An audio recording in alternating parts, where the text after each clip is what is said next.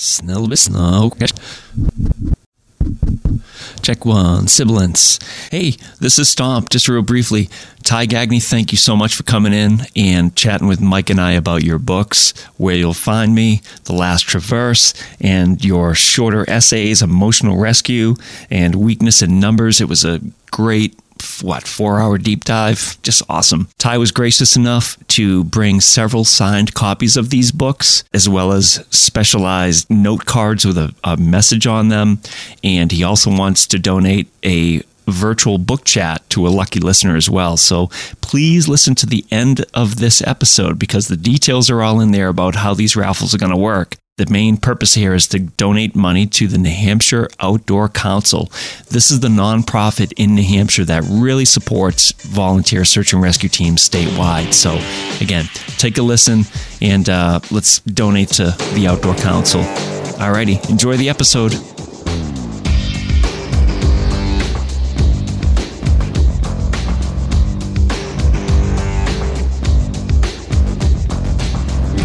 Broadcasting from the Woodpecker Studio in the Live Free or Die state of New Hampshire. Welcome to the Sounds Like a Search and Rescue podcast, where we discuss all things related to hiking and search and rescue in the White Mountains of New Hampshire, occasionally including the counties of Belknap, I mean, Belknap, um, something like that, and Coos Coos, wait.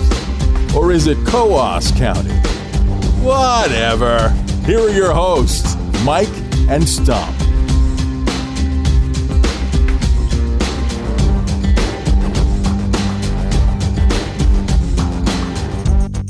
Okay, you ready? Episode 30, 39 we are? Yeah, 39. 39. So we've got part two of the Ty Gagne interview here. So Stomp, where, so where, when did we start recording shows? In March of, of this year? I thought it was April. I think we released our first show in April, but we had to like record in March and then re- remember the show sucked, so we had to redo them, and I think it started in March. So it's Yeah. not um, too bad at the end of the day. So we get through this year. We've got f- probably 40 episodes that we're going to end on, and that's a lot better than I thought. Yeah, that's a lot of material. And, uh, you know, I, I was actually looking over all the episodes today for potential idea. Um, and the progression's pretty neat. I think we're tightening up our game a little bit. I mean, we've had certainly plenty of practice.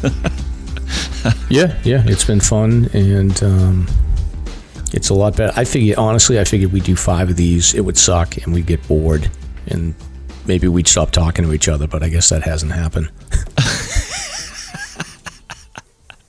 yeah, so far so good. It's still a lot of fun. It is, but uh, I don't have too many conversation starters other than I do want to make a promise to the audience. I think we've talked about this before, but I am going to get on the slasher merchandise um, thing, and I, I've got some exploratory conversations about getting some T-shirts and some hats and some stickers and some patches put together. Um, so that's going to be. Awesome. I think we're going to take a little bit of a break over the holiday season and then pick it back up in January. So I'll do a little bit of work on on getting some merch and trying to get a storefront going so that people can buy stuff. And I think that what we'll do is we'll just eh, we'll we'll basically try to sell stuff at cost, or if we make any profit, it'll just go to um, donation for SAR.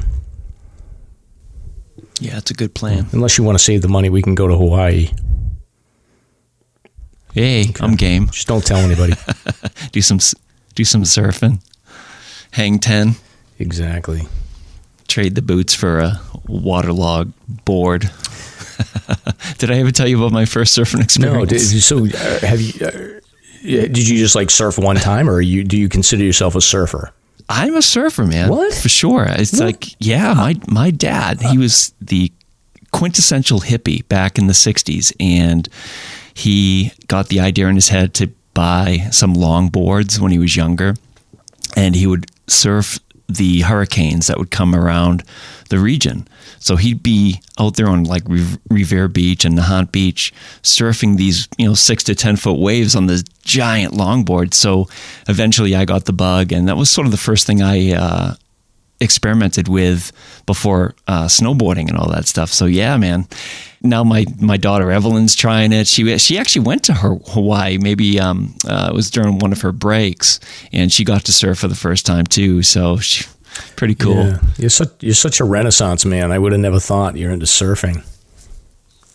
Surfing is intense, man. It, there's um, nothing quite like the feeling of the water that you know when it finally grabs the tail of your board and just like you, you feel the power of the water when it pushes you for that first moment um, it's there's nothing like it it's really intense but um, yeah long story short about the um, my my I, I, surfed over in the west coast uh, at huntington beach and they sold these like uh, or they rented these waterlogged boards they were just absolutely terrible but I can claim to have surfed over on the uh, the west coast. well, that's impressive. I've I, the only thing I really did. It's pretty neat. I, my cousin had a house in East Greenwich, Rhode Island, and believe it or not, in uh, those areas like Narragansett and East Greenwich, they would get some decent waves in different areas. So we would like boogie board, and I would see the the people yeah. surfing and I was around it a couple of summers when I was a kid, but I never got anything more than getting into boogie boarding. But I, I get, I understand what you're talking about. Like that once you, I sort of got to the point where I could catch a wave and, and get that feeling.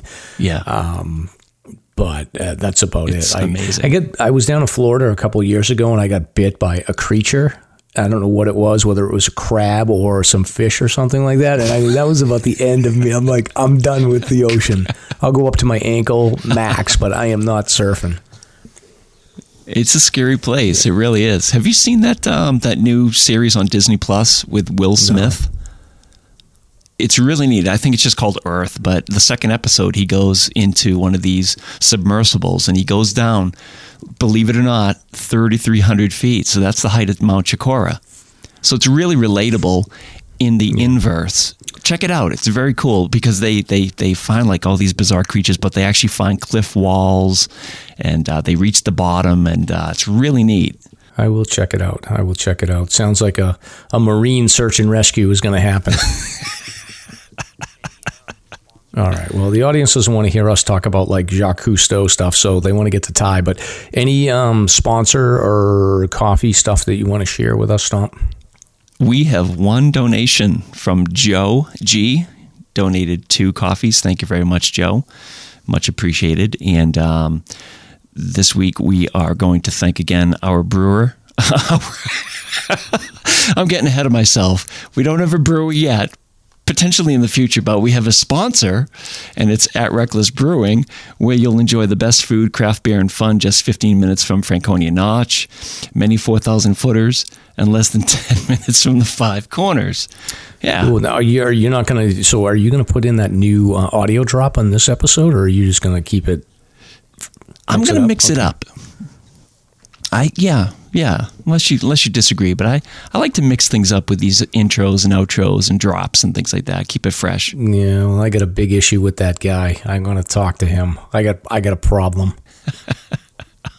oh, he's getting on your case about your pronunciation, right? How dare he? How dare he mock me? oh boy! I listened to that and I was just like, oh. I can't pronounce anything. Matter of fact, I even said Belknap in the the last episode. I got that. Not only did I say Belknap, so it's Belknap, I got the guy's name wrong. It's Jeremy Belknap and not Jeremiah. So I'm just oh, I'm horrible. So great. Names. So I mean, I guess that's going to be a thing. So I just suck at pronunciation. But yeah. Um, hey, that's all, all right. right. Stomp. So let me do the show summary here. So tonight we're joined again by um, Ty Gagne. He is here to um, do part two of a discussion that we had with him around um, you know his writing, his short stories, an upcoming movie uh, based on his short story Footprints in the Snow. So we cover a lot of ground. He gets to tell a lot of um, fascinating stories. In, in particular, tonight we're focusing on the story of the Last Traverse, uh, which is a story of a search and rescue event that occurred on Franconia Ridge. And then we will also focus on the story of Pam Bales, who uh, is a um, search and rescue team member that was involved in a rescue on Mount Washington. So, very excited to um, to listen to this next part. So, uh, we will try to get through our final topic here before we get to the segments with Ty. So I'm Mike. And I'm Stomp. Let's get started. Very good, very good. So beer talk, Stomp. What are you drinking? I actually went to the uh, the Heart of Darkness or the the Belly of the Beast in downtown Plymouth. I had to brave the Rotary down there, okay. uh, down by the gazebo, and I went to what is it, Chase Market. So I bought some uh, Rek'-Lis Mount Eustis. It's their six percent brown ale, absolutely delicious. How about you? Anything?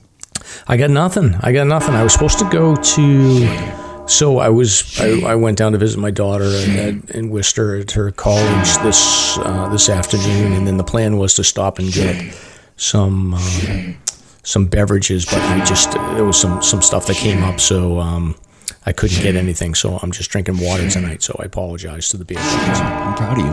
I just want to mention quickly. Uh, there's a lot of uh, fundraising going on for a little ski area that is in the vicinity of Rek'-Lis Brewing, and it's called Mount Eustis Ski Hill. And I guess they got hit really hard during the pandemic. So I think if you want to check it out, there's an article about it on the Caledonia Times, but I think you can go to the Rek'-Lis Brewing website to get more information.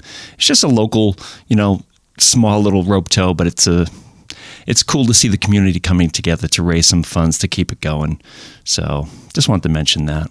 Yeah, we'll put that in the show notes. So we have like there's a bunch of fundraising stuff that we're gonna we're talking about. So we have uh, the raffle with Ty.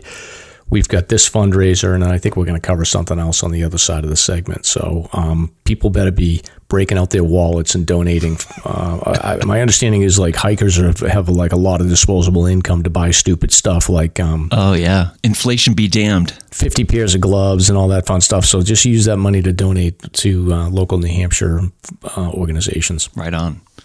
Very good. So any recent hike stomp? No, nothing for me. Yeah, I've been sitting here in front of the computer. awesome. Well, I got I got one. Yeah, that's great. It's good to see you. Was this a mental health day or what was going on? Yeah, yeah. My company does a they do a wellness um, day every like three months or so. So oh, that's awesome. The, the, deal is yeah, so they give you a day off. Like that's not part of a holiday or anything, and then the the focus is basically on doing something that is going to you know help with your you know, whatever you want to do. So for me, obviously, like me and a friend, my friend Tom, that I talk about a lot, yeah. he works in the same company as I do. So we hike together. So we decided we were going to go hiking. The original plan was we were going to um, go up 19 Mile and go to Mount Hight because neither one of us had been on that uh, for whatever reason, through all the four thousand footers, I just I skipped Hight. Oh, uh, matter of fact, it was that hike that we did. Remember, we had to skip it because of the blizzard coming in. Yeah, my wife would would back me up and say that's probably her favorite peak, if not mine, but mine as well. It's just absolutely awesome. So, did you make it? Well, we didn't do it. So, and I hear that a lot about Mount Hight. So we ended up do, calling an audible because my microwave broke. So I had to get like the microwave repair guy on my wellness day. So I had to stay until about Oh. 10 o'clock waiting for the repair guy. So we did an audible and we changed it up and we decided Tom has never gone to Monadnock. So I was like, oh, let's go to Monadnock. I was like, it'll give us, you know, it's a, it's a great place and it's a crime that you haven't been there. So we went up. right. We did our Friday, Friday afternoon. We got there around noontime and then we hiked up the Spellman Trail, did a little side adventure to a secret spot that I like to go to, and then went up to the uh, the peak. And it was like a, um, it was like a little bit of everything. So you had like nice weather, the sun was out, it was cloudy. There's like rock climbing and scrambling. We had to put micro spikes on. Then we got up above tree line and it was we did a little bit of a bushwhack too to get off trail. We got above tree line and we got like no visibility, high winds, cold weather. Um, it was great. Good day. So it's sort of like The Alpinist that uh, Ty was talking about last episode. Have you seen that yet? I did, yeah, yeah. It's really good. Really sad. Though. I I finally finished it. Great, great stuff. And see, what impresses me the most is that they just can film that. Like somebody's parallel to this guy going up. So that's amazing. It is, and that uh, that climb that he did in Patagonia, where it was like I forget what it's called, the something Eiger. it was so crazy because it took him like three. His first time out, it took him like three days, and then he got turned around by weather because he just didn't know the the terrain, and he was kind of taking it slow, and he had to tent out, and then eventually he bailed. Um, but then like he got another window weather and he did it in like one day. So it's like that once he had that local knowledge of the mountain, like it, it was like nothing. He was like, oh, Right. oh, this takes me no time whatsoever. Sure, and just the fact that he approaches it without any recon ahead of time is mind Yeah, blowing. yeah, Very yeah, cool. exactly. But I mean, it's just like the he should. It, I think it's a good story for everyone to look at. But I mean, you're going to continually put yourself in these insanely risky situations. Like eh, eventually, your number's going to come up. I think that's that's basically the lesson that. I, and even though like even this guy Alex Honnold, like he's amazing and all that, but like eventually, if he kept pushing it, like something's going to happen. Like you can't continue to put yourself in a situation where you're like one slip away from dying. Right, right. So I mean, he that guy can. I'm not. I'm not. I'm not putting myself in that situation. But um, anything else before we dump into the uh, part two of Ty? I think that's what everybody wants to hear anyway. Yeah, let's dive in. It's going to be awesome.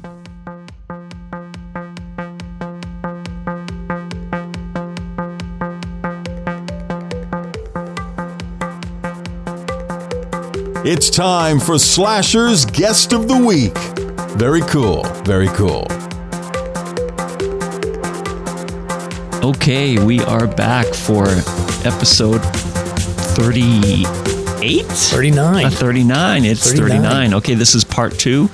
We have our guest, Ty Gagney, in studio here at the Woodpecker Studio in the lovely state of New Hampshire. And we are going to continue our conversation. Last uh, episode, we left off talking about the Kate Matrosova story. And um, we are going to start discussion over the latest book that Ty released last year, right? 2020?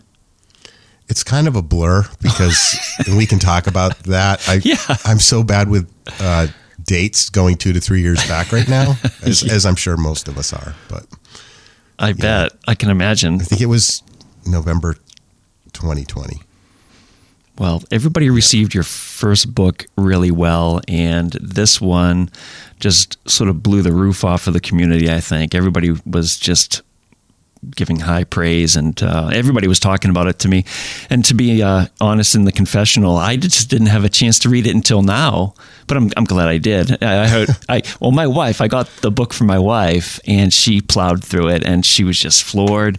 And um, yeah, I was really impressed. So, you know, can you give us a, just a like a, a 32,000 foot s- summary of the story, and then we can p- pick apart certain points Sure. here and there? Uh, the first thing I want to say is I just I want to thank both of you for the opportunity to participate in supporting the New Hampshire Outdoor Council um, with the books and and the book talk. I I really believe in that organization and, and Search and Rescue New Hampshire. So I I'm grateful. So thanks again. You bet. Kind of high level overview. Again, it ties back to my traverse of the ridge because it was eight days later after my experience that um, that James Osborne and, and Fred Fredrickson attempted to do the same traverse in the opposite direction. Uh, they were overtaken by a storm, and uh, one of the reasons this story has stayed with me since it happened is I was in the process of really beating myself up over the decisions I had made on the ridge. Uh, the week before, I was going through a lot of self reflection, self criticism, uh, and their accident happened, and it that it, that hit me. Um, and uh, so they were overtaken by a storm. Uh, they attempted to self rescue the next day. They had not planned to stay out overnight, but they were they they they stayed high up on the ridge. They didn't really have the gear they needed to do that. Uh, so by the time they, they attempted their their bailout the next morning, they were already dealing with significant hypothermia um, and frostbite issues. Um, you know, tragically, Fred was unable to um, to get off the ridge. He, he he perished there, not not far from the trail junction uh, near Little Haystack. Uh, James uh, collapsed unconscious in the snow near Haystack shortly thereafter, and it launched a very large scale search and rec- rescue operation that ultimately led to uh, James being located at night in really severe conditions, uh, and he was saved. uh, and it's a it's a really remarkable story. Um, yeah, Who found James? uh, Was it- Ch- uh, Mountain Rescue Service Okay. found him. And who who found uh, Fred? Mountain Rescue Service. So Both. there was a team.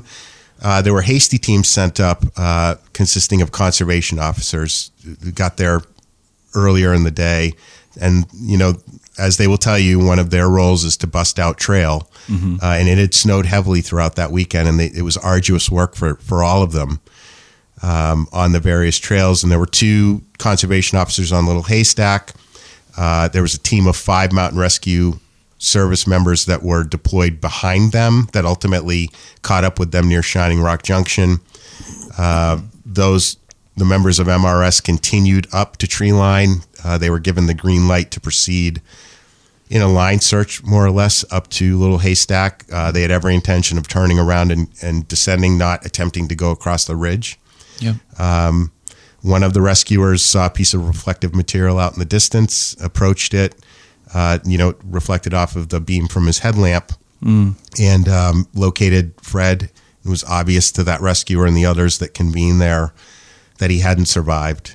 Uh, and then another rescuer, Jim Surrett, um, noted a, a frozen footprint out in the out in the distance, uh, at the really at the edge of the beam of his headlamp again, picture it's complete darkness, blowing snow, uh, really, really cold and windy. Minus 60 wind chill. Yep. Plus, yeah. Uh, and he makes a decision to break away from his team and follow it.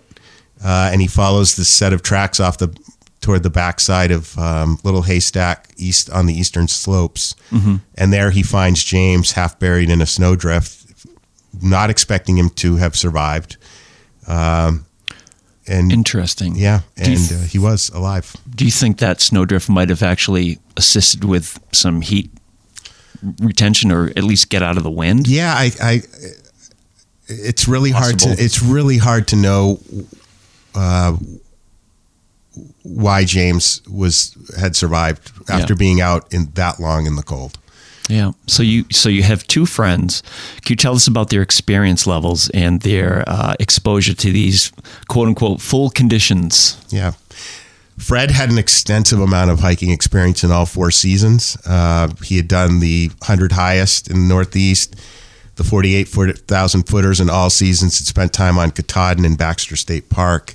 Um, also out in the Adirondacks, did a lot of hiking there. Um, had a really high level of physical fitness. Would often exercise twice a day, once before work and once after.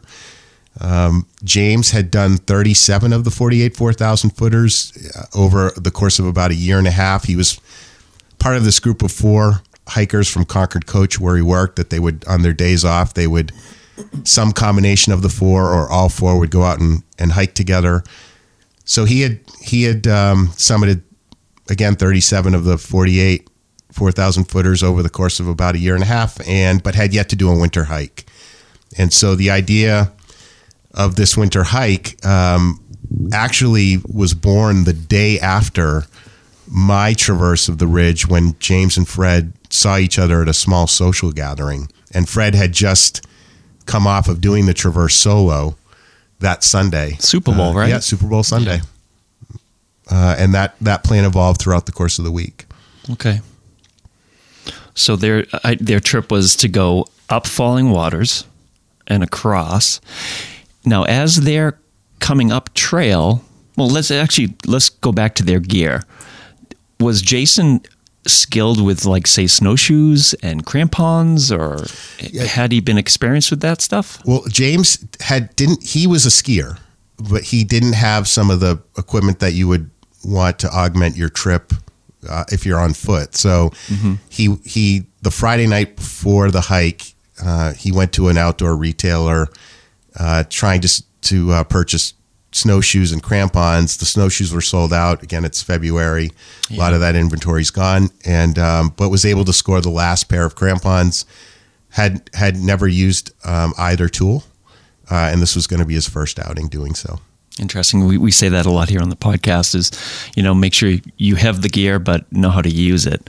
Um, it obviously, there's a learning curve to crampons, and I believe you mentioned that at one point the crampon rips into his leg, um, which is unfortunate.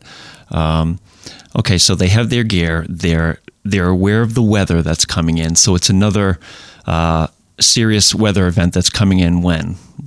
Uh, it's forecasted for that afternoon. Uh, and in talking with James, you know, back then he, you know, he checked AccuWeather.com, weather.com, did not check the higher summits forecast. Uh, we don't know if Fred checked the higher summits forecast or not, but what I can tell you is both knew there was going to be some kind of uh, winter weather event uh, that Sunday afternoon. Um, Fred had told somebody very close to him who had expressed some some concern about the weather forecast that hey we're going to be fine we'll be down in about four or five hours before it hits. Okay. Now in the last episode we talked about uh, the leader role and uh, groups. Was fred the leader in this group? Um, or was there a shared leadership role in this or? Yeah as, as as James will readily tell you, um, who he was as a person back then is that he would default all decision making and planning for these trips to whoever he was going with. And so uh, Fred did have more experience. James knew that. Um, and I wouldn't say there was a power dynamic between them. It was just this two friends, one of whom with less experience just defaulted to the expertise uh, between the two of them. Is it your understanding that they had that uh, that trust or that psychological bond or that that um, uh, trust that we talked about last episode established, where one person could speak up if they were uncomfortable or needed to turn back? Yeah, I don't. Um, I, I don't. Yeah, I talked to James a lot, and I, I don't think he was hesitant to raise concerns. Uh, I don't think he felt that he could couldn't be candid with with Fred. Uh, they again they they had a really good relationship. There was a chemistry there, and um, I think what it was is that you know James. Uh, there were a couple of times where he said, you know, the visibility seems to be bad. Are we going to be okay to? Get, and and Fred said we're going to be fine. Did did that with the weather event when James um, in the days leading up to the hike brought it up. I said, you know, we're going to be fine. And when James was standing on Little Haystack with Fred and they were preparing to uh, start the traverse, he said, you know, how are we going to be able to see to get down the other side? Because the visibility was not good. Uh, and he said, we're, we're going to be okay. And, and James took that, that it was going to be okay. Okay. Now, as they're ascending Falling Waters and when they get to Haystack, they've already passed several people coming back down trail. A number of people that actually told them to forget about it. Correct? Uh, there was really only one direct conversation of um, one individual, and some interesting things have happened um, since the book's come out that I haven't really been able to share with people, other than maybe in the small talks I'm doing uh, for groups and at libraries. But um, I was contact. There was a there was a lone hiker that James recalls encountering when they were having lunch at Shining Rock, and I was never able to find out who that hiker was. And the hiker read the book um, and remembered the day. Interesting. Got in touch with me. Oh, wow. He lives out of state. And he said, I was there and I, I, have I have photographs that I took as I was breaking tree line and as I was standing on Franconia Ridge that I now use in my in my talks but it was a you know it was a conversation. Stop. Hey, it's it's really socked in up there. Probably just best to to go up and come back down. That conversation didn't deter them. And then there was another. There was a group of three who were the first people out on the trail that I was never able, and no one was able to identify. Who also read the book, lived out of state. Wow, that's amazing. They got in touch with me. They actually traversed the ridge uh, that morning took photographs. I have them. They're time date stamped. Um, but when they were descending Lafayette, they got disoriented um, by some snowdrift, and they ended up instead of descending Old Bridle, which was their plan, they descended Greenleaf Trail. Mm-hmm. Um, and by the time they got down into Franconia Notch, they emerged, as you know, you can 93s right there, and they said it was the the roads were just completely shut down with traffic. And when you think about that, um, you know, that's taking place unbeknownst to them or anybody else. James and Fred are are in it uh, up up on that ridge line, and, and they're the only ones up there. Hmm.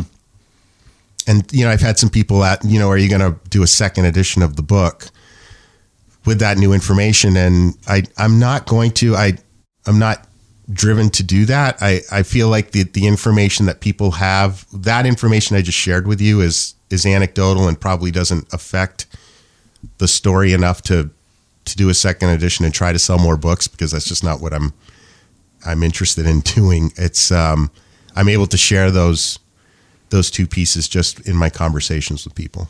Yeah, it's it's an interesting point about how we perceive other hikers, particularly on days when we're out there and the conditions are difficult. And I think back, Stomp, I don't even know if you remember this, but Ty, we have uh, Rebecca Sperry, who's a friend of ours. She, she joins us occasionally and Stomp and I had done a hike up Falling Waters, and we had turned around a little bit past um, Little Haystack. The conditions were just there's no visibility, and I think we were more. It was more about being pressed for time than it was the conditions overall. But it was also a day where we were like, yeah, we're going to turn around. We had come down and had run into Rebecca, and we didn't really give her any sort of insight. I think from her perspective, we were just coming over the ridge, and we had done a traverse. You know, so she's thinking that you know we're coming down and oh if these two had done it then maybe the conditions are fine. I can go across. So she ended up going across the ridge on the assumption that we had we had actually come across which we hadn't. We didn't I don't know if we I don't think we told her. So she kind of laughed about it afterwards and was like yeah well I saw you guys came down so I figured it was safe to go across. So you can't always yeah, assume interesting because other people and again i don't know if fred and james even factored that into their decision but it's an interesting point is that we assume certain things when we see people but you just don't know what direction they're coming yeah from. and i you know going to assumption and going back to my experience uh, the week before you know we tell ourselves stories to to validate why we're doing or not doing certain things and i for me it was oh, well, I just assume we're going to stop at tree line, and it, and the other person will will take care of the decision, and so I'm just going to sit here and try to try to keep up with them. And um, assumptions are powerful dynamic, and I, again, I think there's also I think some discomfort when you see people going up.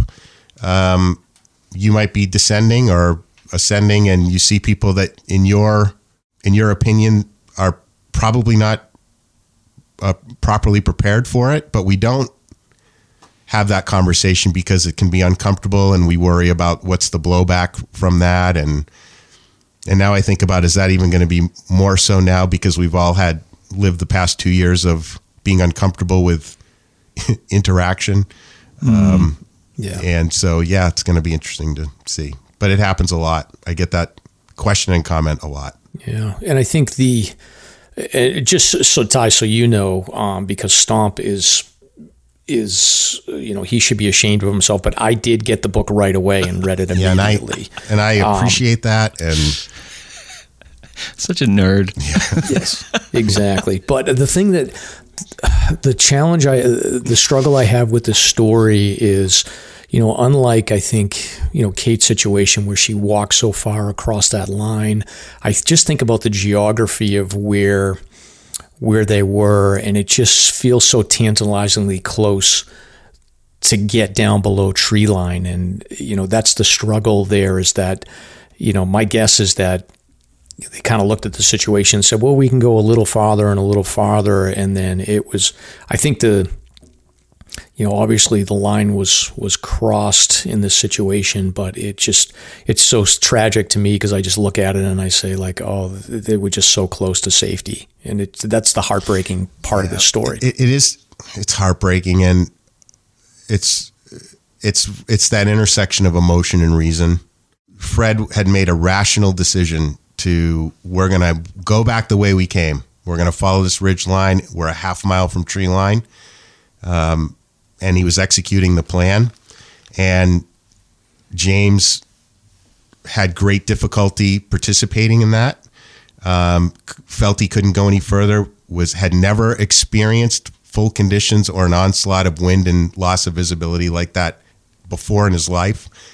um, and emotion in some ways won won that won the day there um, because I think that's where that leadership dynamic of I'm going to bring you back across the ridge um, shifted to I'm standing here with my friend who's in great duress and I want to help him. Put put an end to that. Um, and he did what he thought was right. And I, I again I wanted to to share that story in a way that didn't cause people to say, well, they should have gone back because there are all kinds of different reasons and complexities as to why they didn't. And it can happen to any of us. It may not be at 5,000 feet on a ridge. It might be at work or somewhere else. It, it's, we're all susceptible to that, especially mm-hmm. when there's a, when there's a strong relationship as there was between James and Fred.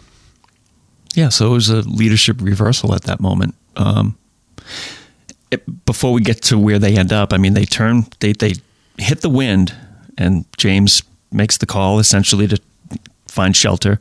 Fred finds a granite rock, uh, but before that, they've been experiencing heat loss. Can you talk briefly about just evaporative, convective, conductive?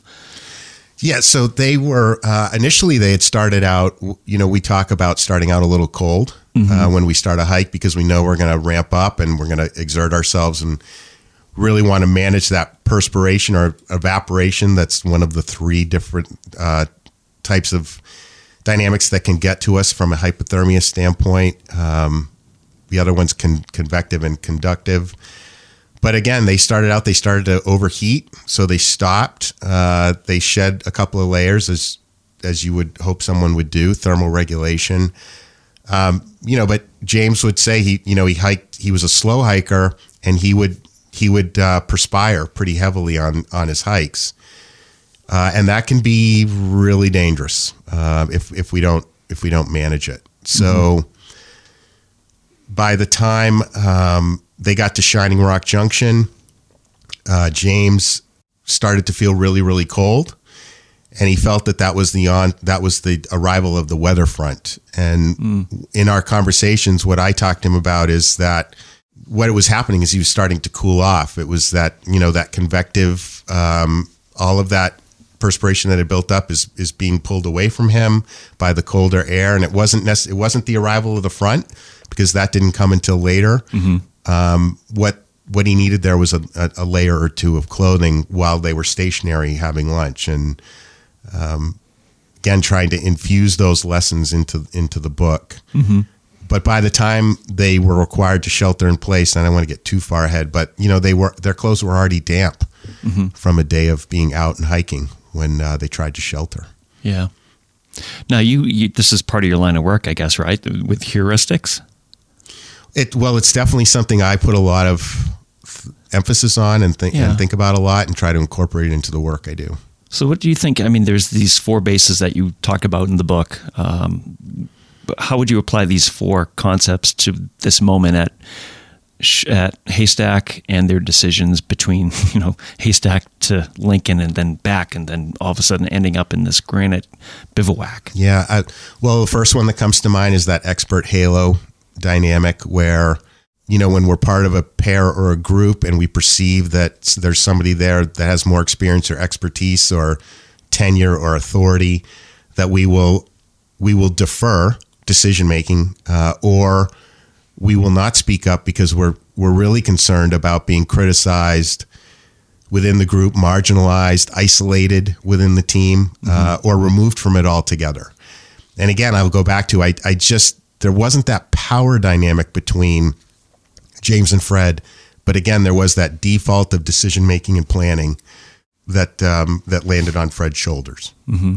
Yeah, it's and it's interesting. So I talked about like my partnership with my, my friend Tom, where you know we make decisions together and we're always kind of talking through things. But I also hike with my daughter, who is now 19 and throughout the last five or six years like it's not even a question you know i'm making the navigation decisions like i even did i didn't even think she knew how to read a map up until probably about a year year and a half ago and one of the takeaways from the book was i had i had after I'd read it, I had said specifically, I had called out that dynamic that, like, you know, I really need to get my daughter to be confident in knowing how to how to manage navigation and decision making on her own. And now she's progressed well enough where she did her first solo hike of a 4,000 footer.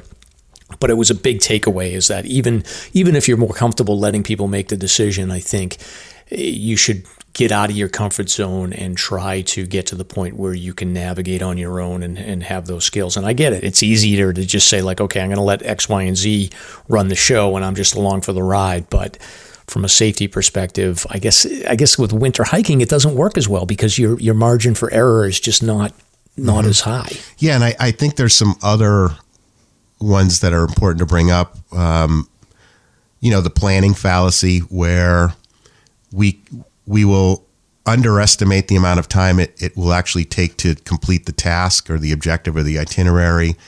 We can overestimate our ability to accomplish it. And if we are with other people, we can overestimate their ability as well. Along with that, so if you think about a home project that you, you had, I'd, i just ask you, did it, was it finished on time and on budget? Pro- probably not. Um, and so that's just an example.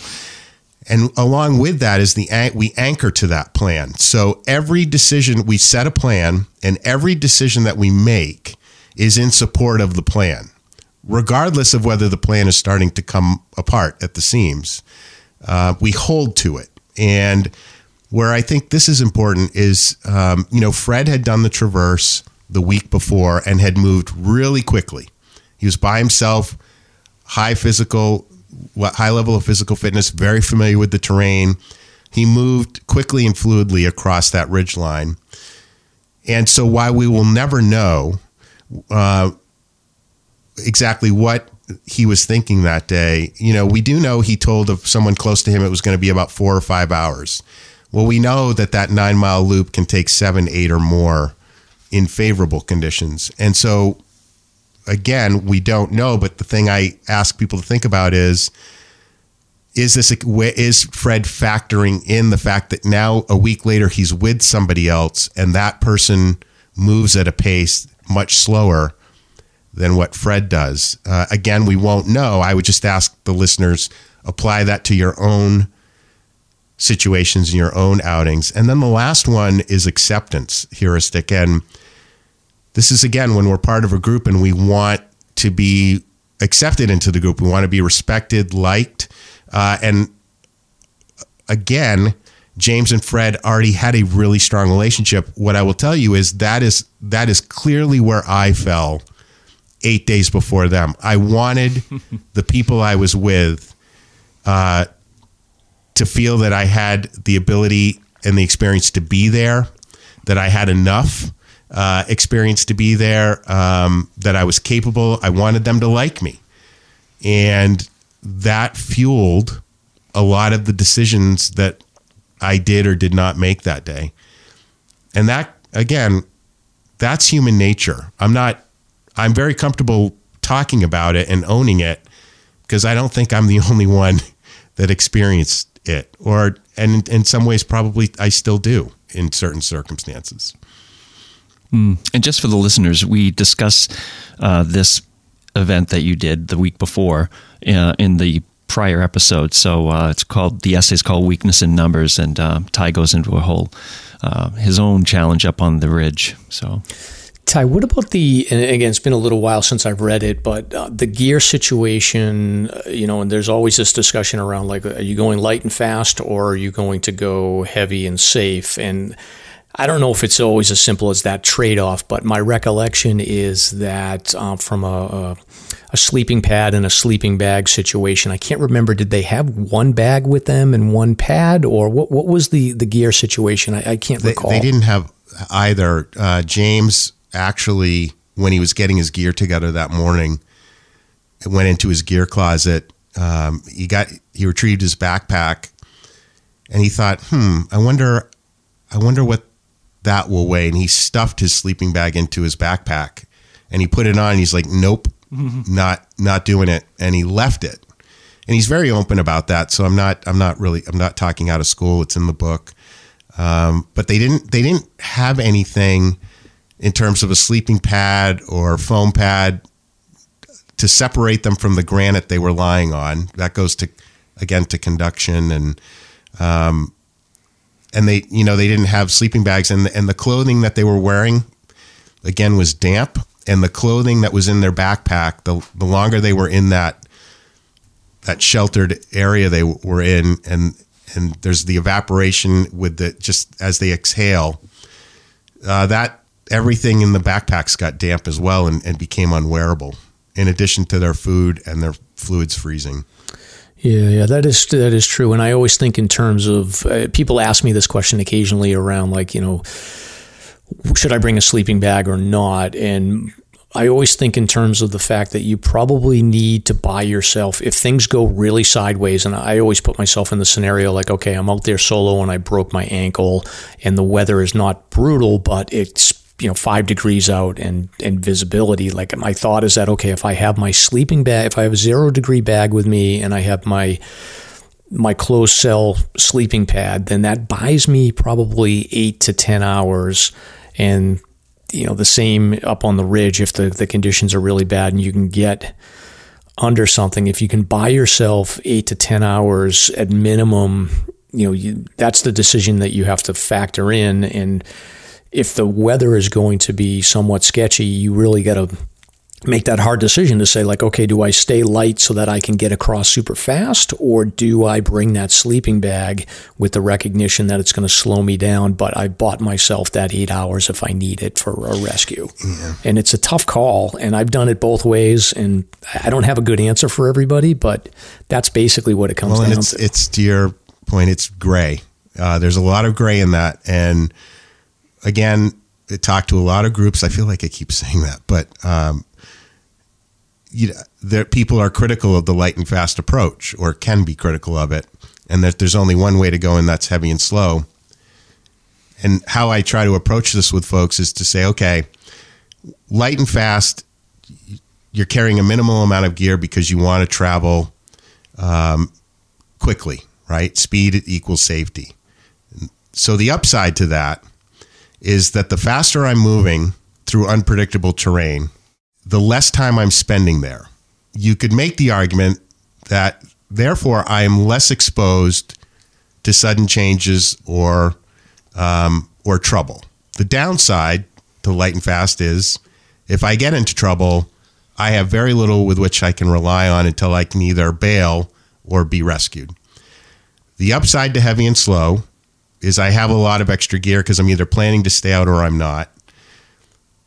And if I get into trouble, I've got stuff, right? I've got gear. The downside to heavy and slow is the more gear I have, the slower I am moving. The slower I'm moving across unpredictable terrain, you can make the argument the more exposed I am to unpredictability, sudden changes, and trouble. So it's it's not so clear cut. And I think, you know, I'd still I suspect some listeners would still say, well, heavy and slow still the way to go. Again, these are individual decisions. You just talk through the struggle that you have with them. Um, I've gone solo before. One of my favorite winter solos is right. I'm, we're in the shadow of it today, and that's Welch and Dickey. It was it's not high, but it was amazing, and I was the only one out. Um, and I I felt pre- that I had prepared enough, even though I'm at under you know less under 4,000 feet or so um, that I had the gear to get through. But it's not, again, I think it's, it's a decision that a lot of um, hikers contend with. Yeah, and, and I typically, my decision matrix, I guess, if anybody cares, is I sort of look at the distance I'm going. You know, am I going above 4,000 feet? Am I going to spend a significant amount of time above tree line?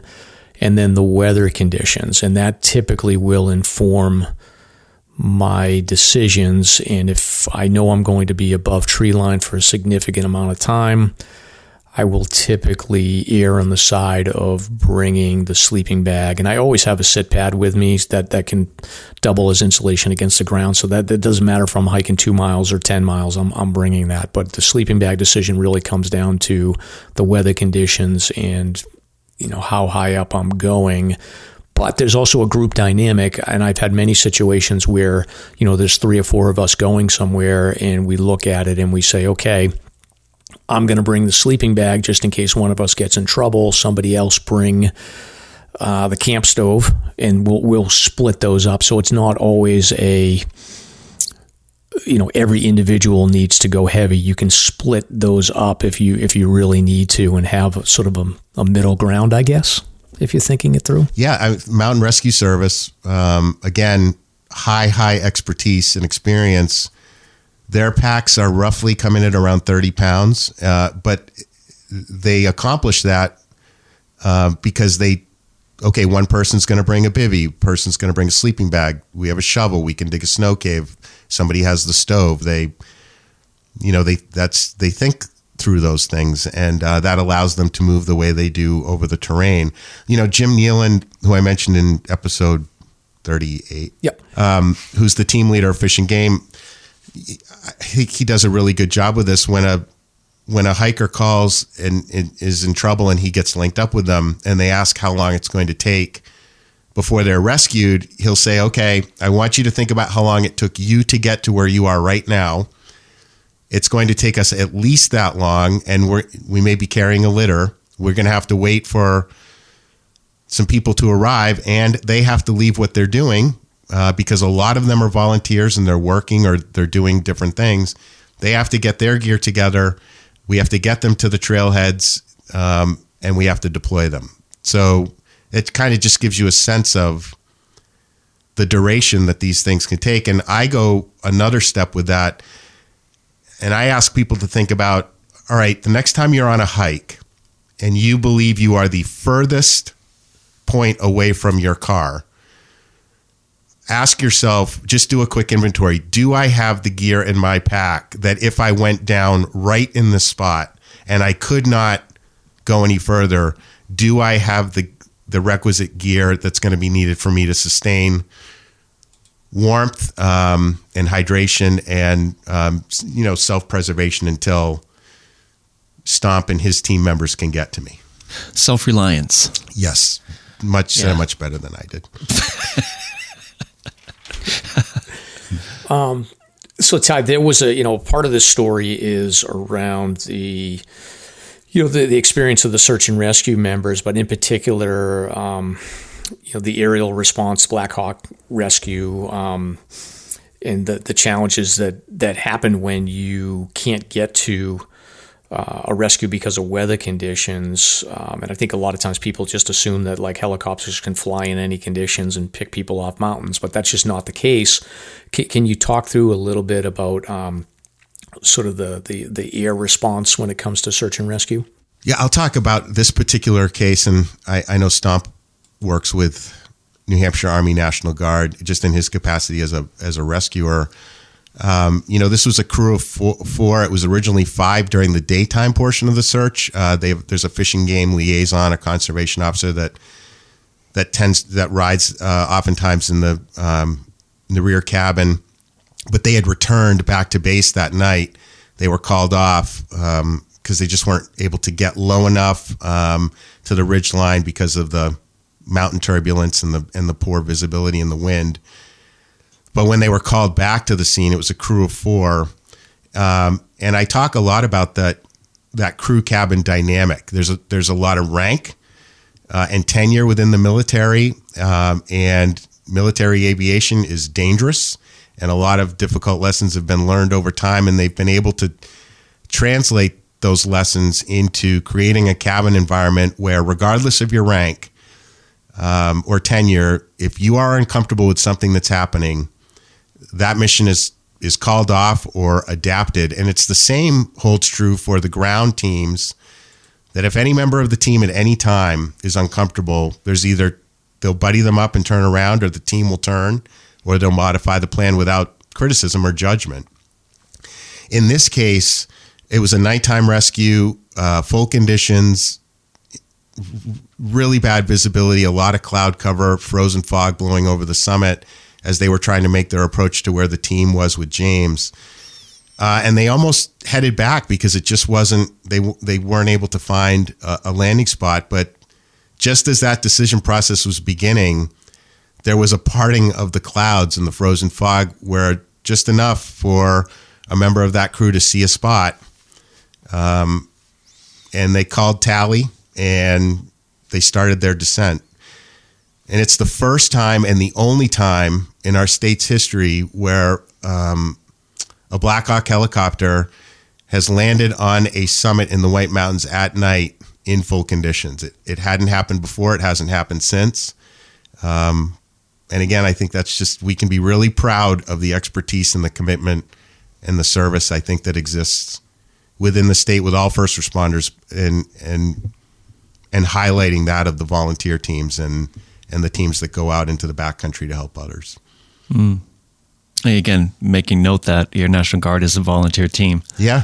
Uh, and I had the, it was just, I had the honor of, um, as part of the research, the, the crew chief, Matt Stower, had since been um, stationed at another base, but at, at the Eastern Army Aviation Training Site in Pennsylvania, I was invited to go there um, and spend two hours in a Black Hawk simulator with um, a, an instructor pilot, and Matt uh, was in in there as well, and they replicated the conditions. And I'm not going to say they were anywhere near what that crew of four dealt with that night, but they basically replicated conditions and narrated me through the from the mission from start to stop and hmm. I'm so appreciative of that because I I really think it helped me paint the picture in the book of what just a little taste of what that crew did that night in addition to the ground teams.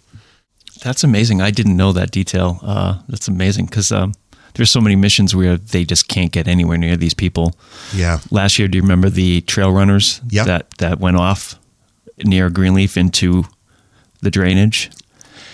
That ceiling um, raised up just enough for them to come in, and the second they plucked those guys off of the drainage, it came back down yeah. within within 20 minutes. So it's pretty precarious, and uh, sometimes you think Providence, like, wow, that's a miracle. Any other questions on that, Mike, about the Blackhawk team? That was one of my questions about no. the weather and whether they had concerns. So, yeah, and there was constant communication, uh, call and response is is what they call it. That one member of the crew, we're doing this. It gets repeated back so that everyone knows what's going on. If a tool drops in the back cabin, it's hey, dropped this so that the pilot knows it's not a malfunction of the system, and mm. it's just uh, it's very transparent. Yeah. So we have MRS and AVSAR going up Falling Waters, Old Bridle Path. You have PEMI going up Greenleaf or Skookumchuck Trail, actually, yep, right? Yep. Uh, you have all this going on, and meanwhile, you have these two individuals huddled in uh, a little granite bivy, and um, Fred becomes protector, right? Essentially. Yeah, I thank you for bringing that up. You bet. Um, when Fred was able to find shelter for them, and he went back up onto the ridge line and um, and led James down to where it was.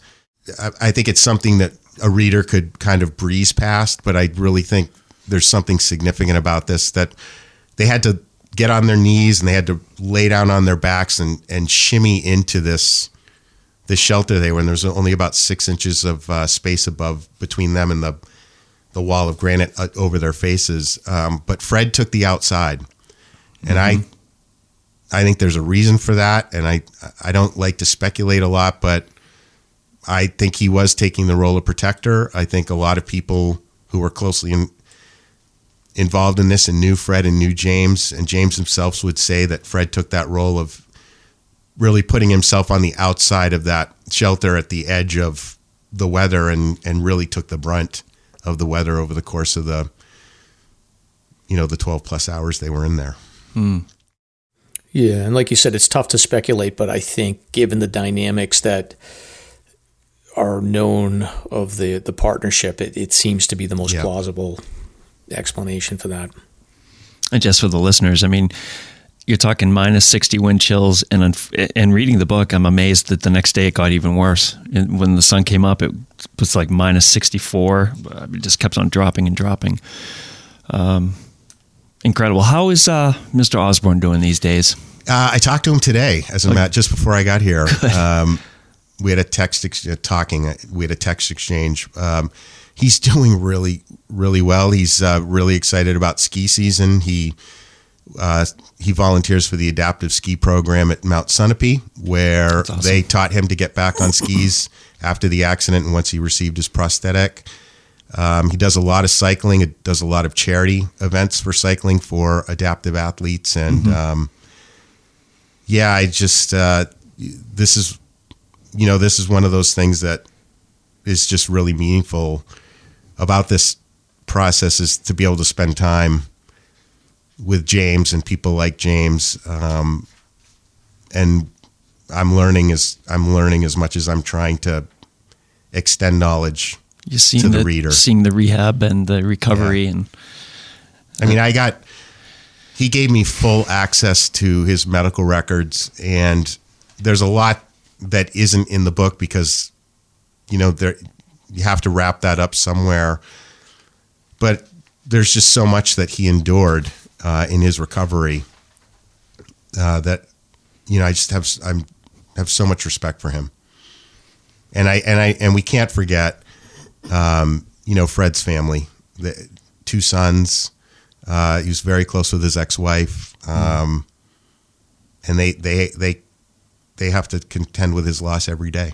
yeah, Yeah, and I, I think as I was reading that book, I, I felt like, you know, Fred could, it resonated with me. He just had a lot of personality traits that I feel like are very similar to me. You know, I, I'm probably less driven now around hiking, but like going out there and doing solo stuff and then being so excited around the idea that, all right, I'm going to take my friend who may already have a little bit of hiking knowledge, but I'm going to introduce him to winter hiking. Like I could totally see how excited that Fred might have been about that scenario and making sure that he wanted to give him an amazing experience. Yeah, it, it, it was all Yeah. for the right reasons and with the best of intentions, and it got away from them. And I think, just to add to something you just said, I think if we look at Fred and James uh, and Kate, and we're going to talk about Pam Bales and and John, um, who she helped. I think there's a little bit of them in each of us, right? I mean, there's that drive, there's that desire to experience new things, there's that compassion to help people. Um, we all have friends and loved ones that we would do anything for. Um, and I think you see that and that desire to always get better. I think you see that in each and every one of these folks that are in these stories and and again and I don't want to discount we see it in the rescuers too and that that draw to service and selflessness Certainly, certainly. So I think that's a good segue into um, Pam Bale's story and the, the, the short essay that you wrote, uh, Footprints in the Snow. Um, it's being, it's already, ba- I guess it's in the can at this point. Like it, it was, they used this short story as the basis for a new movie that's coming out called The Infinite Storm. Um, do you want to give just a, a short summary of uh, the story? And I actually have one point that I'll, I'll cover as well around how I think Pam's situation t- ties to what we were talking about with with James and Fred around, you know, the fast and light versus heavy and safe. But if if you want to just sort of kick it off and give an overview, that would be great. Sure. And it may not be brief because I just I want to provide the listeners with the the, the true context behind all of this. Um, I met Pa- Pam Bales uh, while I was researching where you'll find me. I was um, referred to her by a, mem- a conservation officer from Fish and Game because I was trying to do some background on the Northern Traverse, and this this conservation officer said you need to talk to Pam Bales, who is a very highly respected member of the search and rescue community, and had also done the Traverse in this consecutive streak um, more times than I can count. Um, and so I, I met with her at, at Mad River Coffee, which I we just talked about in the prior episode. But um, and we were I was interviewing her on background, and we were talking about the terrain and the nuances and how the weather interacts in certain spots and where the snow tends to drift and what that can be like.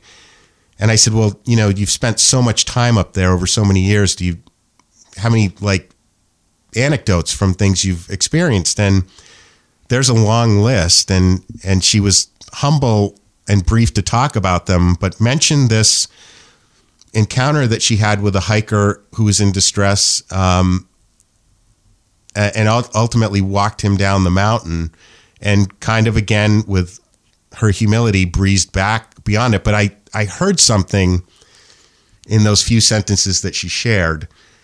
And I went back, I said, Can we spend some more time on that? And ultimately, she shares the story about how she was going out for a, a hike, wanted to do the the loop uh, to go up Jewell Trail, um, summit Mount Washington, um, and then descend down Ammo.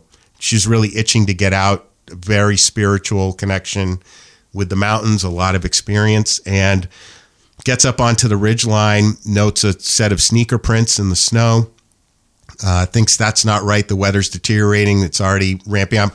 Pam's in the process of bailing out. She's going to bail across West Side on the lower flank of Washington uh, and and comes to the. I talk about these intersections of emotion and reason, and she comes to this intersection where the footprints deviate off of Mount Clay, uh, heading north toward Great Gulf, and she starts signaling and starts wrestling with that decision: Do I continue my bailout or do I follow them? Something just doesn't seem right.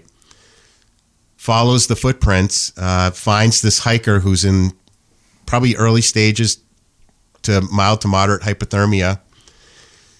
Had packed for heavy and slow as she always does. Had the gear that was needed not only to take care of herself but somebody else, which is this rule within Pemi Valley Search and Rescue that uh, has been instilled in the members for a long time. Gets him rewarmed through a series of uh, actions that I describe in the essay. Walks him over the course of several hours down the mountain.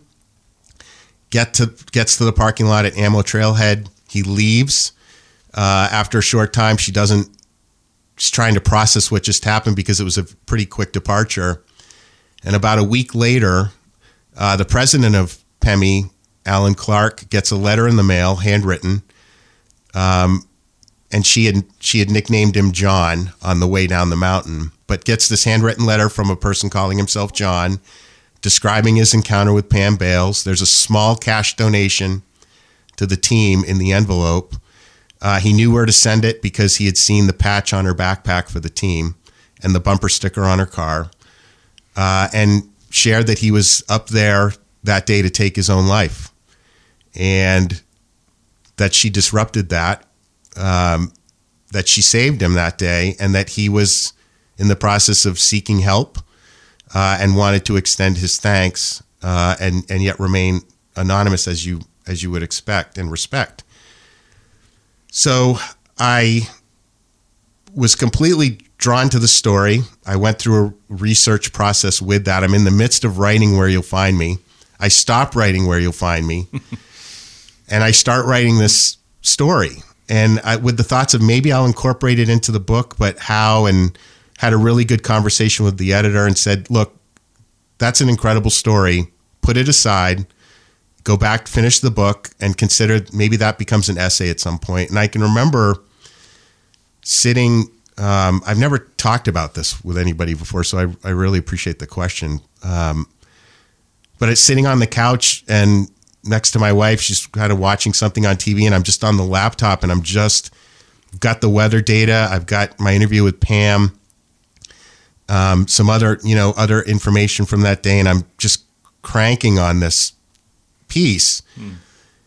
And I and I read it back to I read it to my wife like I can't remember a time where I wrote something that just came to me in the way that that story did and resonated with me and the way that it did and you know she's like wow that's you've got something there and um, so the book was finished i sent the essay to um, appalachia journal it originally ran in print in Appalachia through the AMC as emotional. I titled it Emotional Rescue for all the reasons I just talked. It was as much an emotional rescue of John as it was uh, a physical rescue.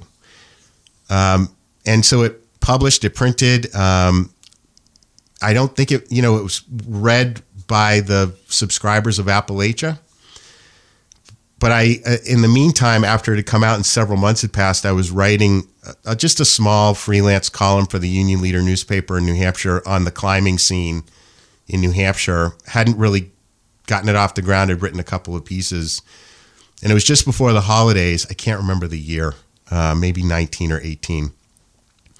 And I approached the editor. I said, "Hey, I've got this essay about this really remarkable story." that took place in the White Mountains back in October of 2010. It's 5,000 words. Can I submit it as a potential co- for the column? And he said, Look, I'll be right up front with you. We're, yeah, we'll take a look at it.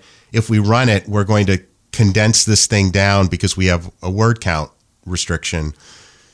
Well, they got in touch with me, you know, I think a few days later and said, you know what, we're going to run the whole thing and we're going to run it around the holidays because we think the mental health message is really important. Uh, because I did put a lot of focus on mental health, particularly toward the end in my closing paragraphs, and um, they ran it. They put they posted it to their Facebook page. They ran the whole thing, and that's pretty unbelievable for a newspaper to to commit to that many words. And apparently, it went viral. It became the most widely read story in the history of the union leader, particularly in the digital age. And apparently, as it circulated around, it made its way to uh, a screenwriter in California who was a mountain guide in this area previously uh, and was very familiar with the area.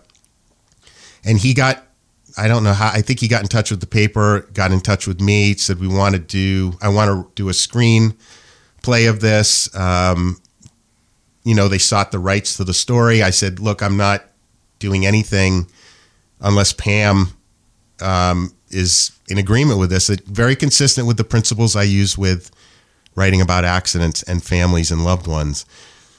Um, and she, over a period of time, I think we both came to this place where we saw great value in sharing that story more for the mental health message than anything, and really made it clear to uh, the screenwriter that that's what we wanted to come out of this.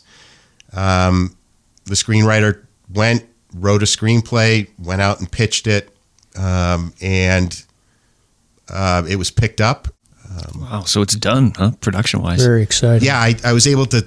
I've been on the periphery of this um, because it's it's Pam's story and it's John's story. I just was the messenger. Yeah. Um, and I firmly plant myself in that position of messenger. So mm-hmm. um, I've seen uh, I and I think Pam has I know Pam has seen it. It's um, I've seen the pre-production version, uh, but I I know it's going through a lot of the editing and what you would expect that process to look like, and uh, I and I I believe it's it's going to debut next month out there. Amazing. Yeah, it's um, crazy, right? It's I, I I've I've struggled with this uh, a, a lot, and it's I again I'll go back to my wife. We've had a lot of conversations about it. I just um, never would have expected it, and it's not some an outcome I would have ever sought. I don't have an agent. I don't market. I don't promote, and it's. Um, but I'm really glad for Pam. I'm glad for the Pemi team, and I'm really glad for John and those like John um, who are dealing with mental health issues that uh, that story is going to be shared in a in a much larger way. Timely, because yeah, the very. number the number of these cases is exploding over the last yeah twenty months or so. Yep, timely. Yeah, and I, I, yeah. I remember when I first read it, and I did I did what thousands of people have done is I, I shared it on my social media, and I think that a lot of people that weren't involved in the hiking world had commented to to me and it said, "Wow, this is really an amazing story." Um, and I know I have like, a matter of fact, it came up as a reminder, and I, I reposted it again, uh, probably the last you know last couple of months, and I still get people commenting on it. But it's just really an amazing short story that brings you into the moment, and you know it gives it really tells a story of hope. Is that you know no matter how far along or how how bad things get, you know you can always you know, Pam in some ways is sort of a symbol of, you know, ch- making another choice, and even sometimes if you you know feel like you've gone past that point or no return, you know, Pam sort of symbolizes the fact that it's never too late. Yeah, and, and- that you can you can turn things around. It's really well said. I I got questions after it came out, like, "Hey, did you try to find John?" And I didn't. Um, I didn't because, and I tried to like make this point toward the end of the essay that I think in some ways I'm him, you could be him, um, somebody you love very much could be him. That we're all again, we're all susceptible to mental health crisis. I get it. Um, and I, and I really that's I want I wanted to drive that point home as much as I wanted to cover the remarkable actions that Pam took up on that ridge line in really bad weather in really difficult conditions to get him down off that mountain. Hmm. And I also Bravo. think yeah, go ahead. Sorry. I just said bravo. Yeah, you're right. I mean, as a search and rescue individual, she nailed it. You know, Yeah. just- just her approach immediately, rewarming him and um, being that strong voice to get him get him down. Incredible. Yeah, and there's there's two things that I sort of resonate with me with the story. One is that decision point where she decide instead of cutting over to West Side, she says, "I'm going to follow these footsteps." I don't know how many of us have it in us to, and I think Pam was uniquely situated, being you know exposed to search and rescue. I think that based on the little that I know about her from reading this short essay, to me, it just seems like there would have been no other choice for her. I don't know if I can say the same for all of us, but you know, making that decision to say I'm going to track this down and see where it goes, you know, is is something that you know I think we all need to consider when we're out there. Is if something doesn't feel right, like track it down if you can and it's within your ability. And then the other goes back to what we talked about around fast and slow and heavy, or fa- you know, light and fast versus heavy and slow. The epiphany I had when I read this story was around the fact that, you know, it's not just about our own safety, but even though we're carrying heavy things sometimes in these winter hikes, that eh, what we have in our pack may apply to rescuing somebody that needs help that isn't as prepared or, or for whatever reason doesn't have the same gear. So it just is sort of one more checkbox, I think, on the side of carrying more versus going fast. Yeah, and I think you know Pam could have continued walking straight for Pam, right? And I think hmm. we know that's the path of least resistance. We we keep walking straight every day with things we see and our guts telling us to intervene or to support and we don't for various reasons, but and I eh, just as I said, we are all susceptible to walking on that ridgeline in a storm, personal storm. We can all be more like Pam, um, and especially now, to your point, Stomp. Now more than ever, I think we can. And I, you know, I hope, I hope with the film coming out, um, you never know how people are going to respond to it. Um, I hope it does inspire people to really think about that and how, particularly with the time that we're in, um, we we can all just be more.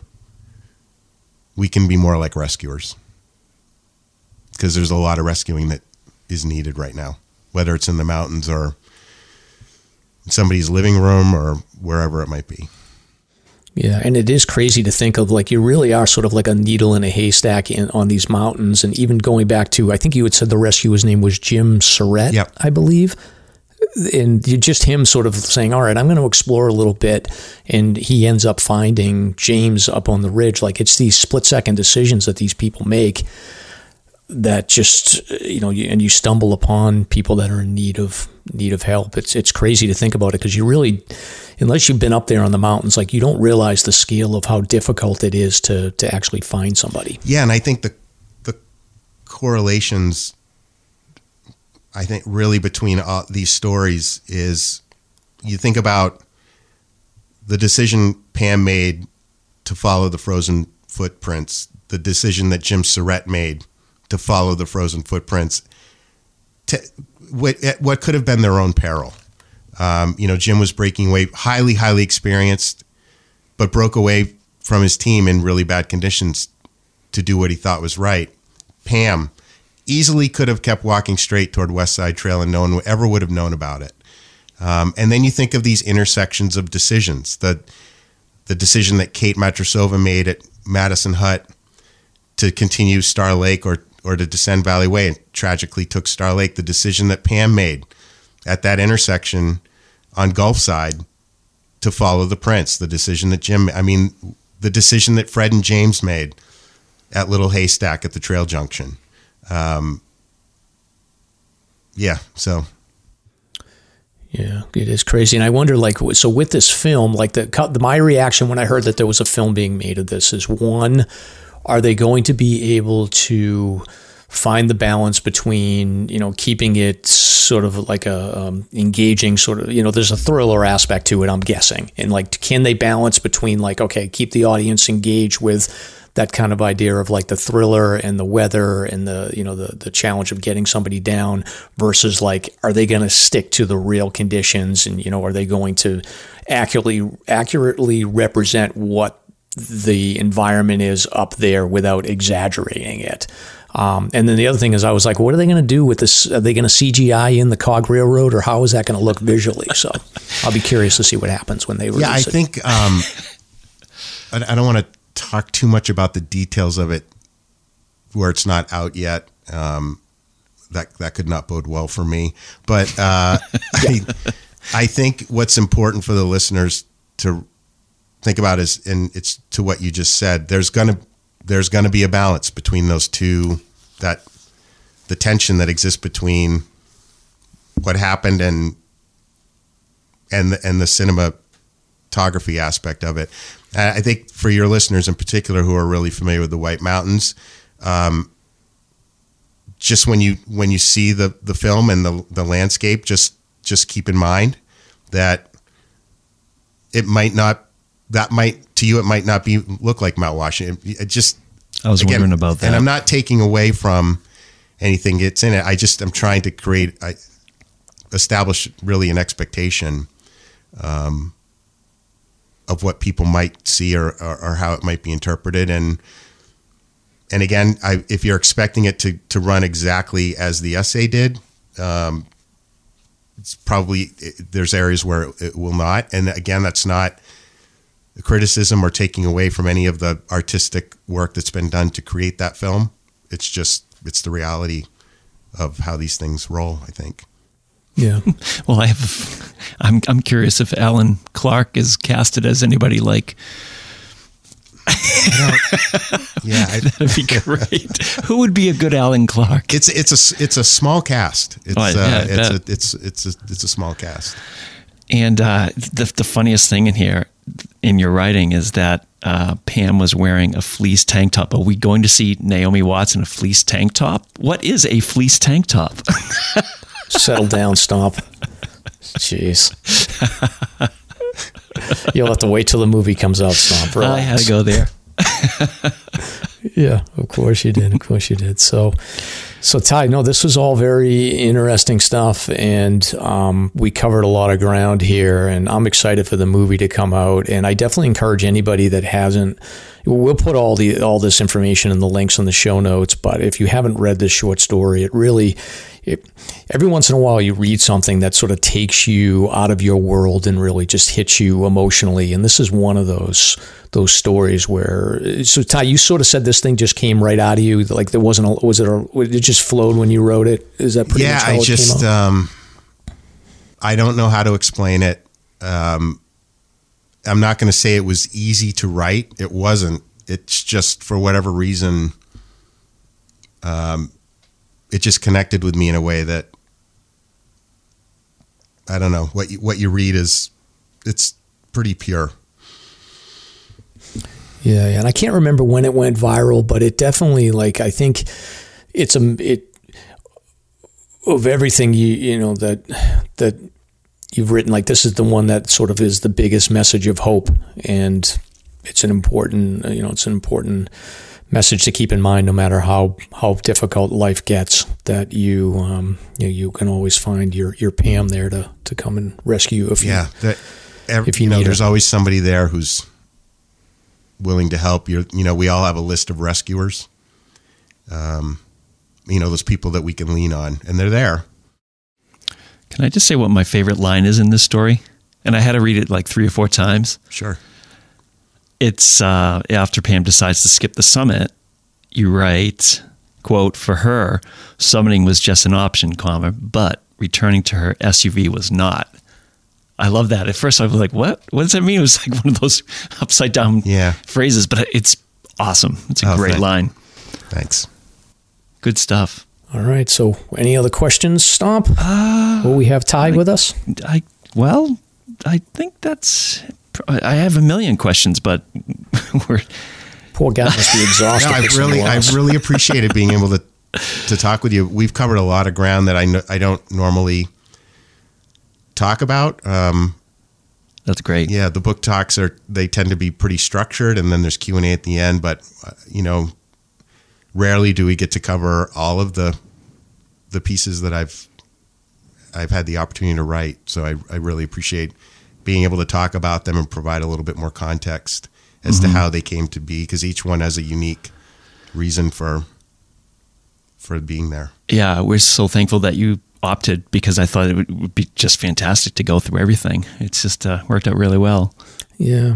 I guess, Ty, the only other question I have for you is not related to your books, but it's just sort of the overall theme with search and rescue is I've been, I basically, when I started getting interested in search and rescue, I started capturing, I just have a spreadsheet where I capture every news article on a search and rescue that happens in New Hampshire that's published and I just sort of track all the characteristics of them and I sort of bucket them down. I haven't really looked at like figuring out like okay, was this a group related or a solo related hike, but one of the common themes that I see is that there is this bucket of people that get in trouble because there's two two big buckets I think. There's people that get in trouble because they're novice and they actually don't even know like they're not in this universe to think about even like there's these discussions around safety in the mountains. They're just going out to have fun and it's sort of a novelty for them and they're new and they just don't know what they don't know. The other is the um, what I what I generally call sort of the no shame situations where you know people are out there and they break an ankle and there's not much that you can do about that but I'm wondering like is there any do you have any thoughts around like is there any mitigations that can be done at the trailhead or from an education perspective to address those two people one is like how do you get to the people that don't know what they don't know and they're going out there and they get in trouble because they have no headlamp or whatever? Those are the ones that are calling fish and game. And then the other piece of it is how do we educate people that there are options if you do go out there and break an ankle or you know twist your ankle badly. You know do you how do we push them to say like bring a splint with you know how to do field medicine more effectively than you you otherwise would? Is there anything we can do to sort of limit those two types of situations from your perspective? I well, I, first I want to give a shout out to the Trail Stewards program that's run by the National Forest Service. I think that's, and I think Fish and Game would say that's gone a long way in prevention, where you have trail stewards at the, some of the major trailheads during high frequency times that um, engage in conversations with people around preparation and weather and terrain. And I think that's really important. I, you know, the real, I think the challenge with all of this is that you know, it's a tourist location, and not everyone that comes to the mountains are familiar with the mountains at all. And so, how I think the real challenge is how do you get to them? Because the trail stewards can't be there the whole time. We know there are reasons why we, the more experienced, don't intervene as people are moving upward, when maybe they should be thinking twice about it. But I also think just things like this podcast um, raise awareness peop- that's how you get the word out. And I also think there's an 11th essential. Um, we talk about the, the 10 essentials. I think there's an 11th, and it's self awareness. I think it's knowing who you are um, when you present at the trailhead, and how does who you are align with your itinerary um, and the weather that's going to be passing over it and through it. And I'll go so far to say uh, maybe uh, 11.5 is group awareness. Who am I with? What skills and attributes do we bring? What's motivating me to be here? And are my motivators different than yours? Because if they are, that is the potential for conflict that's going to go unaddressed and uh, for potential trouble later on in the day. Uh, as that con- that silent conflict that's gone unspoken manifests itself when it hits the fan, um, and decisions have to be made. Yeah, and I've, I've, I've, i bring that up quite a lot, Ty, because like we'll have these situations where you know there'll be a group of five or six people that got lost navigating, and I always stomp. I always say that I'm like, I wonder what the dynamic is once they realize that they're, you know, they're really in trouble and they need a rescue. Like, you know, are they screaming at each other? Or are they? Oh, yes, that's right. You know, are they all sort of like going together with teamwork? It's always weird to know, yeah. but. Or that long drive home in some cases. Yeah. Yes, exactly. Yeah. We've talked about it. sort of like the same thing like when I'm getting ready to go out and me and my wife get into a fight and we hop in the car together. It's like always awkward. oh boy. I just hope that we're becoming a, uh, you know, we're not becoming a silly people and we're becoming a thoughtful people and oh boy. Sometimes I wonder. Culture's yeah. changing a bit. Well, well, Ty, I, I, again, I want to thank you for joining us and putting up with Stomp for, for this long. I hope that your allergies are not getting uh, getting too difficult to deal with with his crazy cats. I don't think they know. I don't think they know I'm allergic. I'm really allergic to cats. So let Mike and Stomp know if you've heard me deteriorate over the course of this two plus almost three hour interview, and um, but that that's been great. I've thoroughly enjoyed this, and I really appreciate the time to to talk with you and to, with both of you. And again, congratulations on this. It's it's it's more successful than you are going to let on to people. Um, hmm. yeah, we're sort of in a bubble about it, to be honest with you. Yeah, that's how I'm. But it's I'm great. with my stuff. I it, I'm yeah. not on. People come up to me, hey, did you see someone posted on Facebook about the book or the and I just I I'm completely unaware of it because I'm not on and I don't seek that. Um, I appreciate the feedback and the good things. There's I huge thanks to the outdoor community for the support of all of the writing uh, because it's really been them in in large part that have driven the the scale I think of or the reach I should say of the stories. Yeah. Well, when this comes out, this is you know the holiday season. Um, any New Year's resolutions or future ambitions, or just going to go with the flow? I think it's too premature to identify 2022 goals at this point. I there's some, the the clouds need to the weather needs to clear a bit uh, before. Uh, yeah, sure. But yeah, I'm just gonna. I'll just continue to. I just really enjoy engaging with people around these, and um, I, again, I'm I'm more grateful than anyone could possibly know mm-hmm. for the response, and uh, I just I really appreciate people taking the time to read. And if you don't, I would still encourage you to uh, to support search and rescue in New Hampshire through the outdoor New Hampshire Outdoor Council or through the individual teams themselves. It's we're lucky to have them. I've mentioned the word pride and something we can be proud of, and I mean it. It's unique and yeah, absolutely and special. Yeah. Well, last episode we mentioned the um, the fact that you brought in some books and you're giving away a virtual group chat. So um, let me just run through that quick. And uh, yeah, there'll still be time to donate. But before sure. you do that, Stomp, one thing I'll give you guys both a free free advice. So I've got my New Year's resolution already set up. All right. So this is going to get you guys points with your wise. So my New Year's resolution is that, um, you know how when you put clothes in the, I don't do the laundry, luckily, like I do do, I cook. But you know when you put the clothes in the hamper, and then your wife is like, like you need to like make sure the clothes are not inside out in the hamper. Yes that is my New Year's resolution: is I'm going to make sure that all the clothes that go in the hamper are not inside profound. out. Profound. See, I talk about I talk about the value of risk taking. Do you realize the risk yes. that you just you just took yourself in stating that publicly? Yeah, I mean, I think I'm exposed. I'm exposing myself for abuse. Clearly, because there's a good chance. There's a good chance you're not going to do it. Right? I mean, Well, I, yeah, I'm a disciplined person though, so I will do it moving forward. So oh, up until probably I'll make it to March or April. Ty, I think that's my that's my estimate is I'll make it through March or April, and then it'll it'll fall off the the the wheels will fall off. But I think it's a it gives me like two three months worth of goodwill. Well, and to your point again, I I just want to say that, um, and again, I don't get to say this a lot, but none of these writings really are possible without the support I've gotten from my wife and um, the time that she's helped me to carve out, the support and the patience, and um, and I'm really I'm really grateful for that because I just I I couldn't do it if mm. if the support wasn't there. So Well, just same. a shout out to her. Same here. Same Yeah. here. I mean, my wife puts up with this dumb podcast and search and rescue. So Yeah. she's a saint, saint status. Oh, even without the podcast, just putting up with you. I mean, gosh. Good point. Good Good, luck. point. oh boy. All right. Well, let me get through these contests, shall we? yep. All right. good. here it is. So, Ty again has graciously offered to give away six autographed copies of his books. Um, where you'll find me three of those, and then three of the Last Traverse.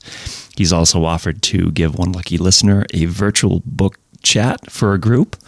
Um, so we have a couple contests that we'll just briefly run through here.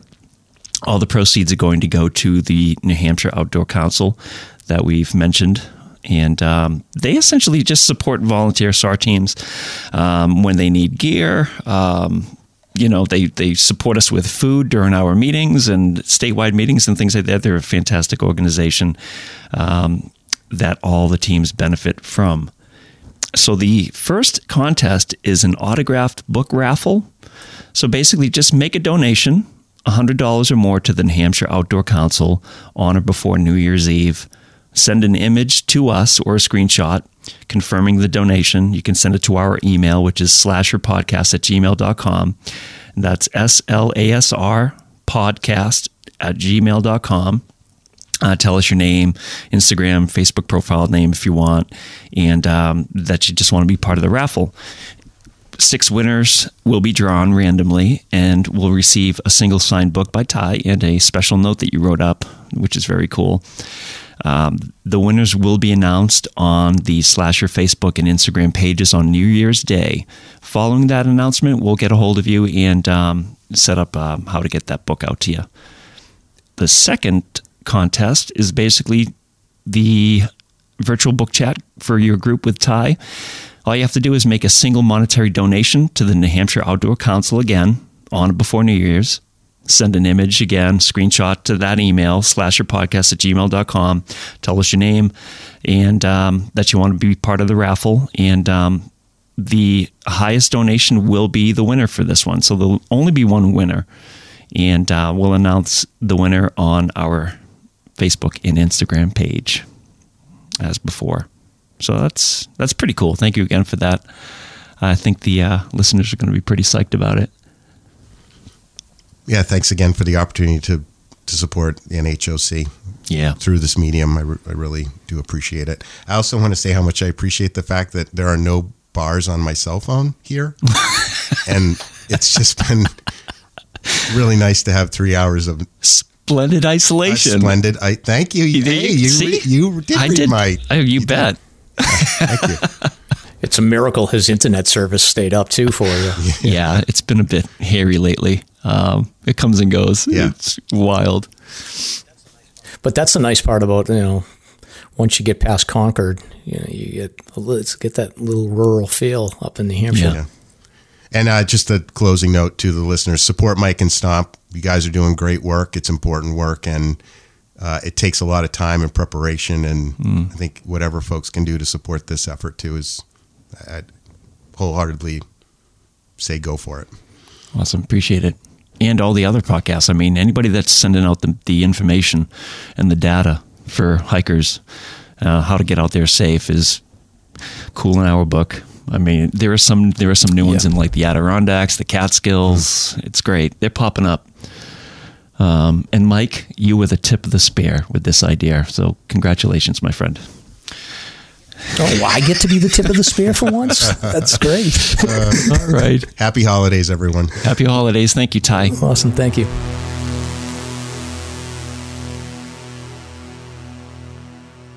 Ty's awesome. What do you What do you think? Any anything? Any thoughts as a final wrap up?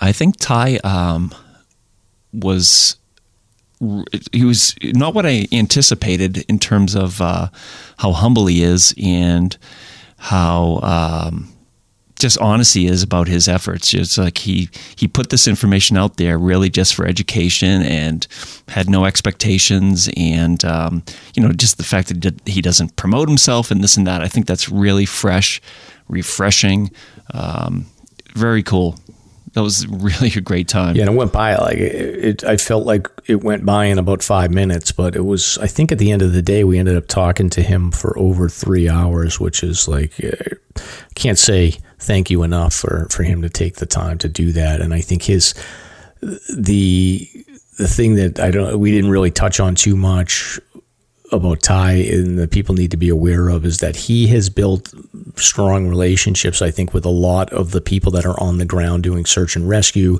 both from the volunteer and the the government agencies that that do these activities. So I think he can speak from a a, a place of authority that not too many people have. I mean, he's he's gotten access to speak to so many of the main players, and I know Stomp, you, you know a lot of people as well, but I think he's he's really interviewed them and gone deep in these topics. So for him to be able to share some of his knowledges and, and do it so graciously is awesome. Yeah, great time, and he, you know, just the fact that he wants to come back, that's sort of yeah, flattering. especially after being with you for three hours. Oh my God, yeah, this dumb podcast. Yeah. So uh, excellent, excellent stuff. Yep. Yeah, we will look forward to hopefully um, getting him back on to, to talk about some other topics. Stomp. How so? How uh, I got a so as we get in, I get my first story here. I got some questions I want to cover with you. And we had Martin Pisani on to talk about sort of like the goal is to sort of continue to be busy into your old age. But you know, when me and you reach our 80s, do you think that we'll be able to keep on hiking together? Together. Hmm. Yeah, you think we'll be able to get together and go hiking? The two of us. Yeah. Maybe if we like do like a buddy walk and hold on to each other really tight. yeah, yeah. What about like stuff like hunting? Do you think we could ever go hunting together? Oh, that might be like a Dick Cheney moment. That might be bad. Yeah, yeah. Well, okay. Well, that's a good segue because I got a good story here. So, search. This is not a search and rescue news, but it, it came up over Fish and Game, and I thought that it was kind of funny. Um, it, it's funny, but not funny. But basically, um, these two older gentlemen in their 80s went hunting together and it didn't end well. And there was no animals that were hurt in this situation, only humans. so, November 27th at 5 p.m., New Hampshire Fish and Game officers were notified by the state police of a possible hunting related shooting in the town of, oh no, Oh no! Stop. Oh god! The the town of Lindenborough, Lindenborough. Lind- oh no! That's a tough one. Lindenborough, Lindenborough. Oh yeah! Uh, if anybody can tell me how to pronounce this, Lind Lindenborough. It sounds like. So the initial call was received by the Milford Area Communication Center. Um, and on the scene, conservation officers learned that an 83 year old gentleman from Lindenborough and an 82 year old gentleman from Wilton were hunting together before the incident occurred. And the incident appears to have taken place around sunset while the two gentlemen were returning to their vehicle. The 83 um, year old was unloading his Remington Model 722 bolt action hunting rifle and failed to remove all the rounds from the gun before placing it into the vehicle. Do you know where I'm going with this stomp? Um, yeah. As the rifle was being placed into the vehicle, a round remained in the chamber and was fired.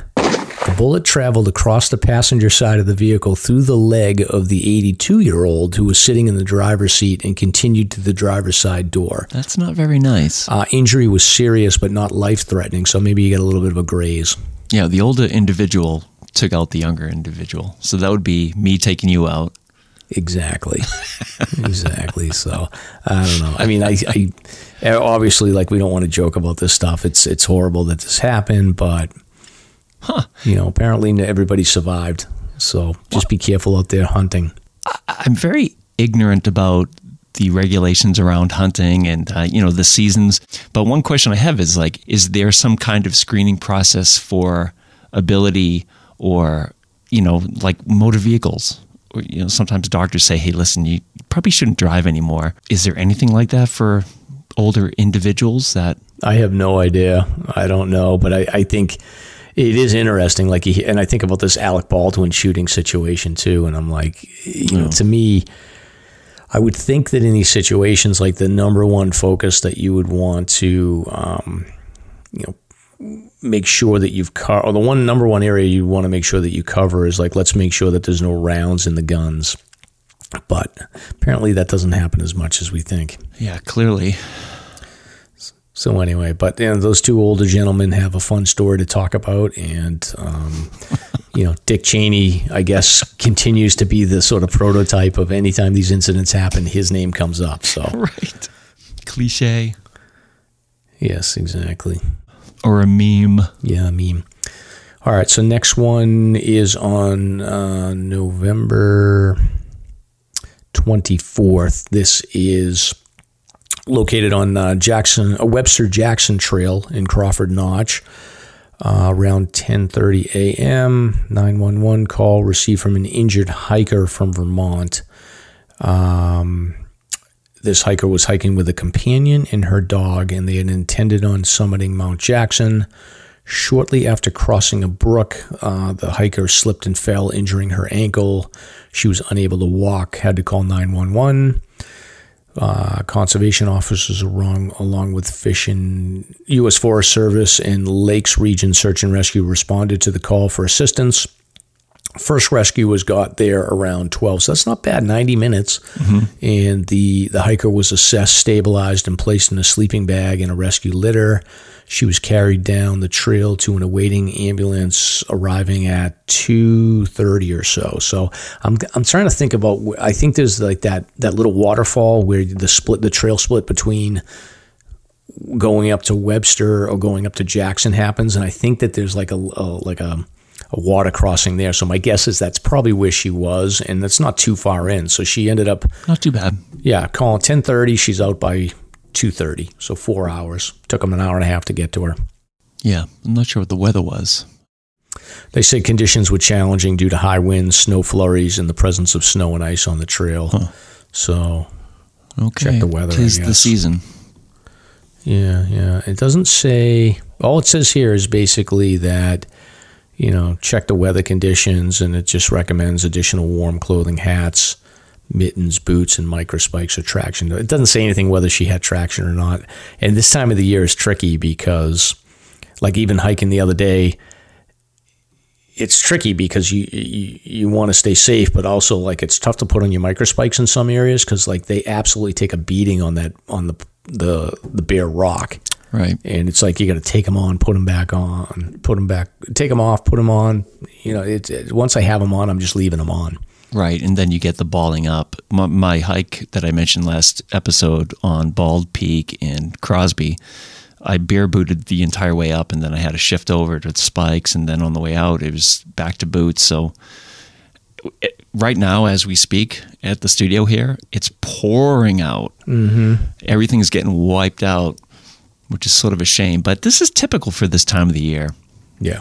Hate to say it, but December's like it's a crapshoot. Yeah, yeah, it was right. Yeah, it's tough because yeah, I prefer to bare boot as long as I can, so I'm not hacking up my spikes. But Yeah. at a certain point, once you're climbing or you're on steep r- steep areas, then you got to put them on. But they just take a beating this time of the year. So I don't know. Maybe they were bare booting as long as they could.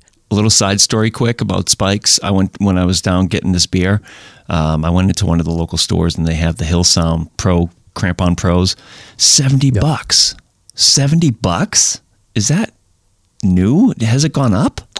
I think uh, so. The the Kahtoola microspikes have always been around sixty. Oh man, So I'm I'm guessing Hillsounds are a little more. I think the Hillsounds are a little bit more aggressive. absolutely. Than the microspike. So maybe they're like, okay, we can position ourselves as a little bit more expensive, but you sort of get a little bit more of an aggressive spike for it. And I think Yeah. that's probably why. So I don't think they've gone up that much actually. But it, reminds me of um, you know talking to Jimmy Chag. I reached out to him today. I'm like, hey, what's the place where you got those knockoffs? And they're like 25, 30 bucks. And I swear to God, it's it's like getting a no name brand, but it's the same exact thing.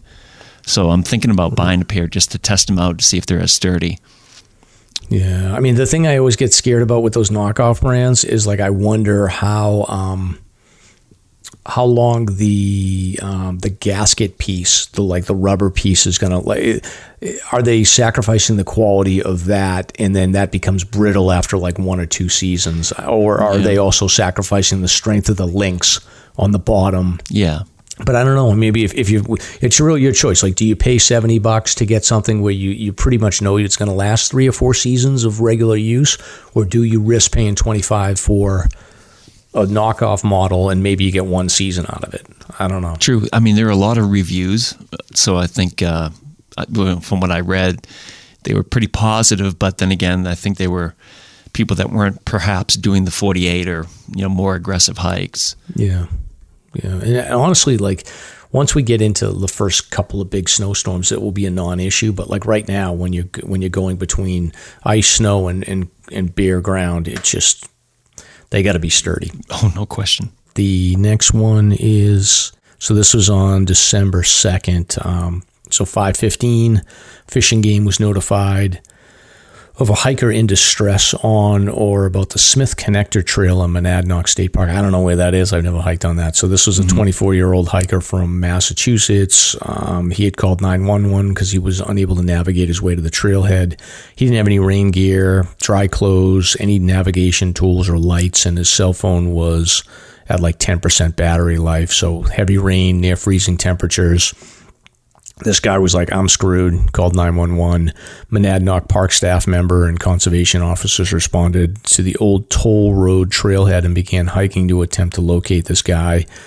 Um, it was slippery, snow covered trails and rain. Rescuers made contact with him around 8 o'clock and he was given warm fluids, microspikes to make it possible to hike to an awaiting rescue vehicle. And he got he got down around nine o'clock. So this is sounds like a young person that just didn't know what they didn't know, and they got stuck in bad weather and had to get bailed out. Take note of what they did with this person uh, and reflect back on what Ty wrote about with Pam Bales and how she approached John. I think those those critical, simple things you can do to somebody that's on the trail right off the bat that's suffering from hypothermia, whatever degree. You know, warming the uh, the pulse points and warm liquids, uh, getting them off the ground. Really informative and important things to know when you're going out there this winter. Yeah, and it's funny you say that because I was on I was on Monadnock, you know, a couple days ago, and we got me and Tom got up top, and we had all our gear, and it was nice and warm and everything. And there was two two young people up there. One of them was seemed pretty well dressed. The other one was in gray sweatpants and a gray sweatshirt. You know, and, and it's it was cold and windy up there. Yeah. And one of the kids, I took out my thermos because I had some hot chocolate, and one of the kids asked me, he was like, "Oh, you brought a thermos? That's a good idea. I got to remember to do that." And I said, "Yeah." You know, I look at it as it's a nice to have, and it's also a safety device just in case anybody gets hypothermic or anything like that. You hit them with this warm liquid, and it'll help. Mm-hmm. And I was like looking right at the kid in the gray sweatshirt who was shaking like a leaf, and I was oh. like, I was almost like, "Oh, you want some?" But he, they, they were heading down, so Good, good. hopefully he survived. Yeah, it's been pretty lousy weather last few days. Let me see if I get one more here. Oh yeah, there was a runner. This is in Northwood Meadows State Park. There was a runner that um, became over overcame overcome by darkness. So they were, um, I guess, just just got lost, didn't have a light, Ultralight. and they needed to be. They didn't. It didn't sound like they had a headlamp here, so they had to too, be. it's too um, heavy. I guess. I mean, it's not it's not that heavy. I don't get it, but basically around 5 p.m. again, they got a 911 call of a lost hiker in Northwood Meadows State Park, and upon receiving the notification, Fish and Game and the Northwoods Police De- uh, Police Department responded to the park to assist this person out of the woods. 50 year old um, gentleman from Orlando, Florida, was found. Um, apparently he was separated from the trail while on a run had to call 911 when it got dark and he didn't have a flashlight or anything like that. So he was able to communicate via cell phone, and he was guided to a nearby trail. Uh, eventually, they found him, and he was transported back to his vehicle to the main entrance around 6:45. So it took about two hours to get get him out of there. Interesting. So where where is Northwood Meadows? I feel like that may be in like southern New Hampshire, maybe off of like 101, but let me double check. And the person was from Florida. I wonder if they knew the area or if they were just a va- vacationer that was like, hey, I got to go for a run and just didn't understand the terrain or. Yeah, I don't know. I don't know. Oh, you know where it is? It's up by, uh, it's at that intersection of um, Route 4 and Route 202. So it's actually like in between. It's a little bit like uh, northeast of Bear Brook State Park in that area there. It's off of 202. Gotcha. But I think that's it. Stomp, I'm going to go out and I'm, I'm going to keep my fingers crossed here, but I'm hoping that this is it for search and rescue for the uh, the rest of the year. Um, I am going to, um, over the Christmas break, I am going to tally up all of the search and rescue events that we've covered for the year. I think I did up to like the end of May, uh, but I'm going to put them on a spreadsheet. I'll put together a report. I'll share that on the Facebook page, and then maybe one of the episodes we can kind of go over the numbers and compare the numbers for 2021 to 2020 and 2019. And it'll only be the media reported events, so I don't have access to you know events where they're not covered in the newspaper, but Right. still be interesting. Sure.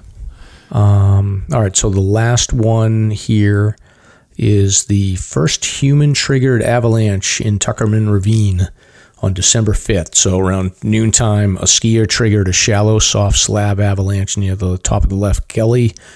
Skier was caught and carried, and a sh- short distance later triggered a second larger avalanche. So it sounds like he triggered a small one, and that triggered a larger one. So the skier was carried 800 vertical feet unharmed and landed on top of the snow at the mouth of the gully. 800 At feet. the same That's amazing. 800 feet. That it's unbelievable. Yeah, that's like the, the height of Cannon Cliff, perhaps. Um, when you look at the map of the gully, it, that's amazing. And, and the five days prior, they had three inches of snow. So it's really amazing that this happened. And it shows you how uh, careful you have to be. Yeah, and it also shows you that when you're when you're on these steep inclines here, like you're even though you can be doing everything right, like you're sort of at the mercy of all the other people that are around you. So it's not it's not good enough really for you to know what you're doing and, and, and behave safe in avalanche territory. Everybody around you needs to do that too, because at the same time that this person was triggering um, an avalanche. It was a solo skier that was halfway up the, the gully transitioning from climbing to skiing when he was hit by the avalanche.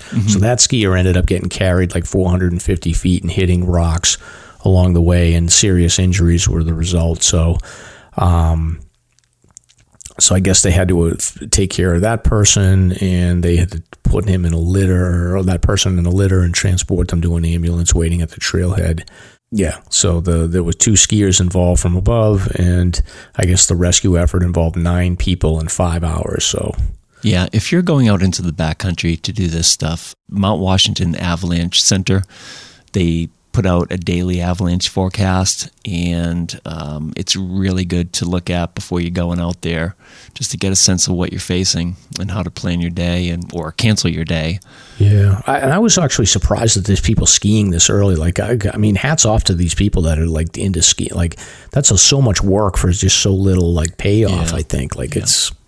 Hardcore. Exactly. Like they, they're climbing up there and like it's like what is it, like a two minute ski session to get down from there? Probably less than that. You're talking eight, nine hundred feet. That's that's over in, in probably less than a minute. Yeah. Incredible. It's a good workout. It is a good workout. Hike up, ski down, hike up, ski down.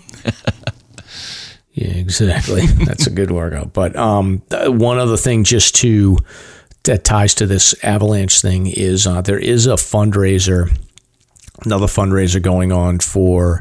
I don't really, I don't think I understand this stomp, so you may have to like explain this to me. But I guess we want to bring the Northeast First Avalanche Beacon Park to Pinkham Notch.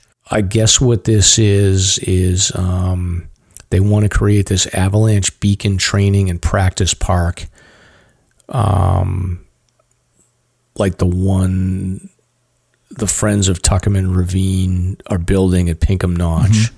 So I don't really know exactly what it is, but it sounds to me like they're basically looking for people to donate.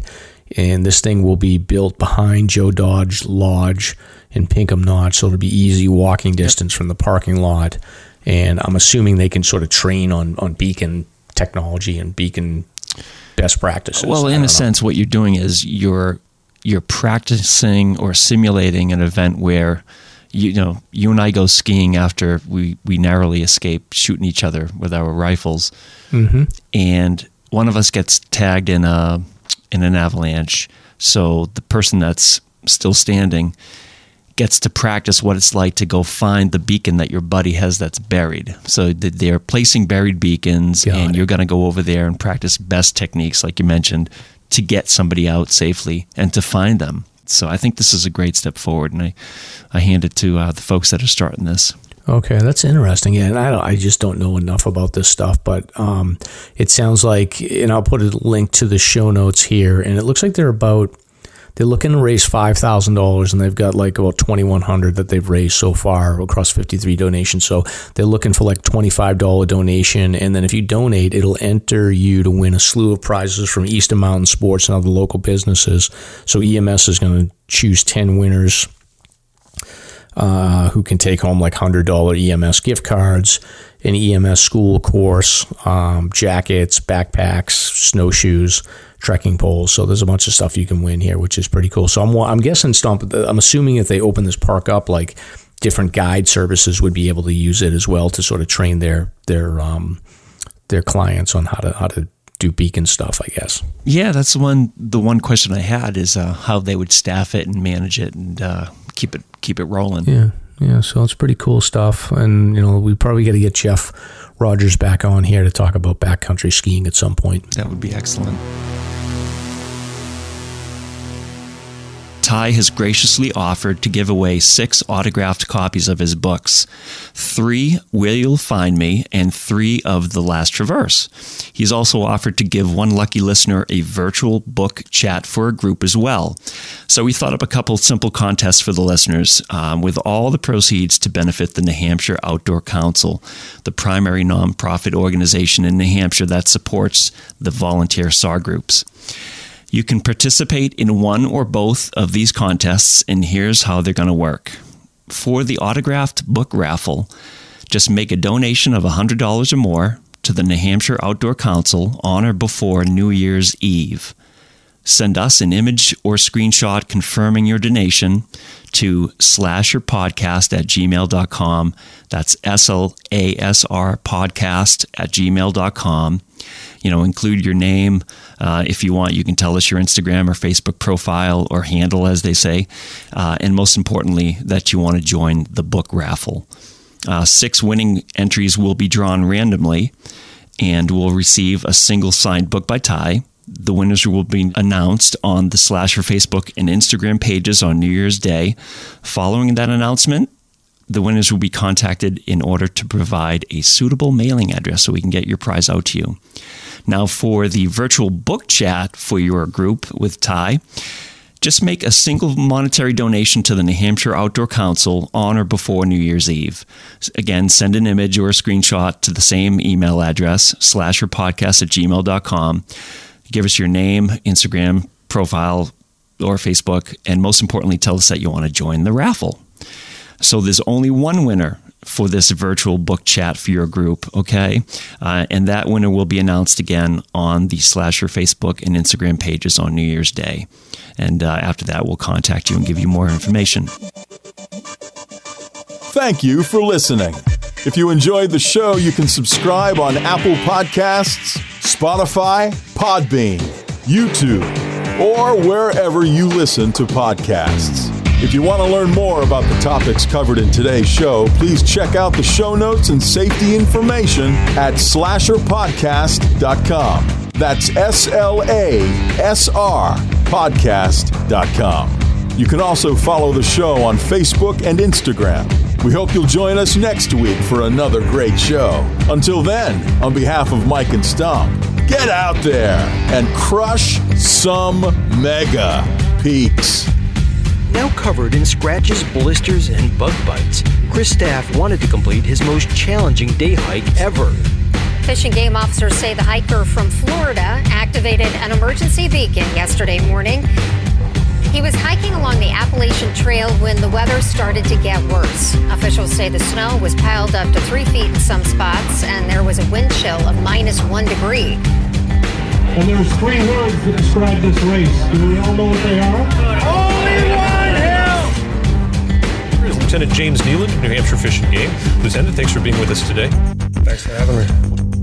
What are some of the most common mistakes you see people make when they're heading out on the trails to hike here in New Hampshire? It seems to me the most common is being unprepared, and I think if they just simply visited uh, hikesafe.com and got a list of the 10 essential items and had those in their packs, they probably would have no need to ever call us at all.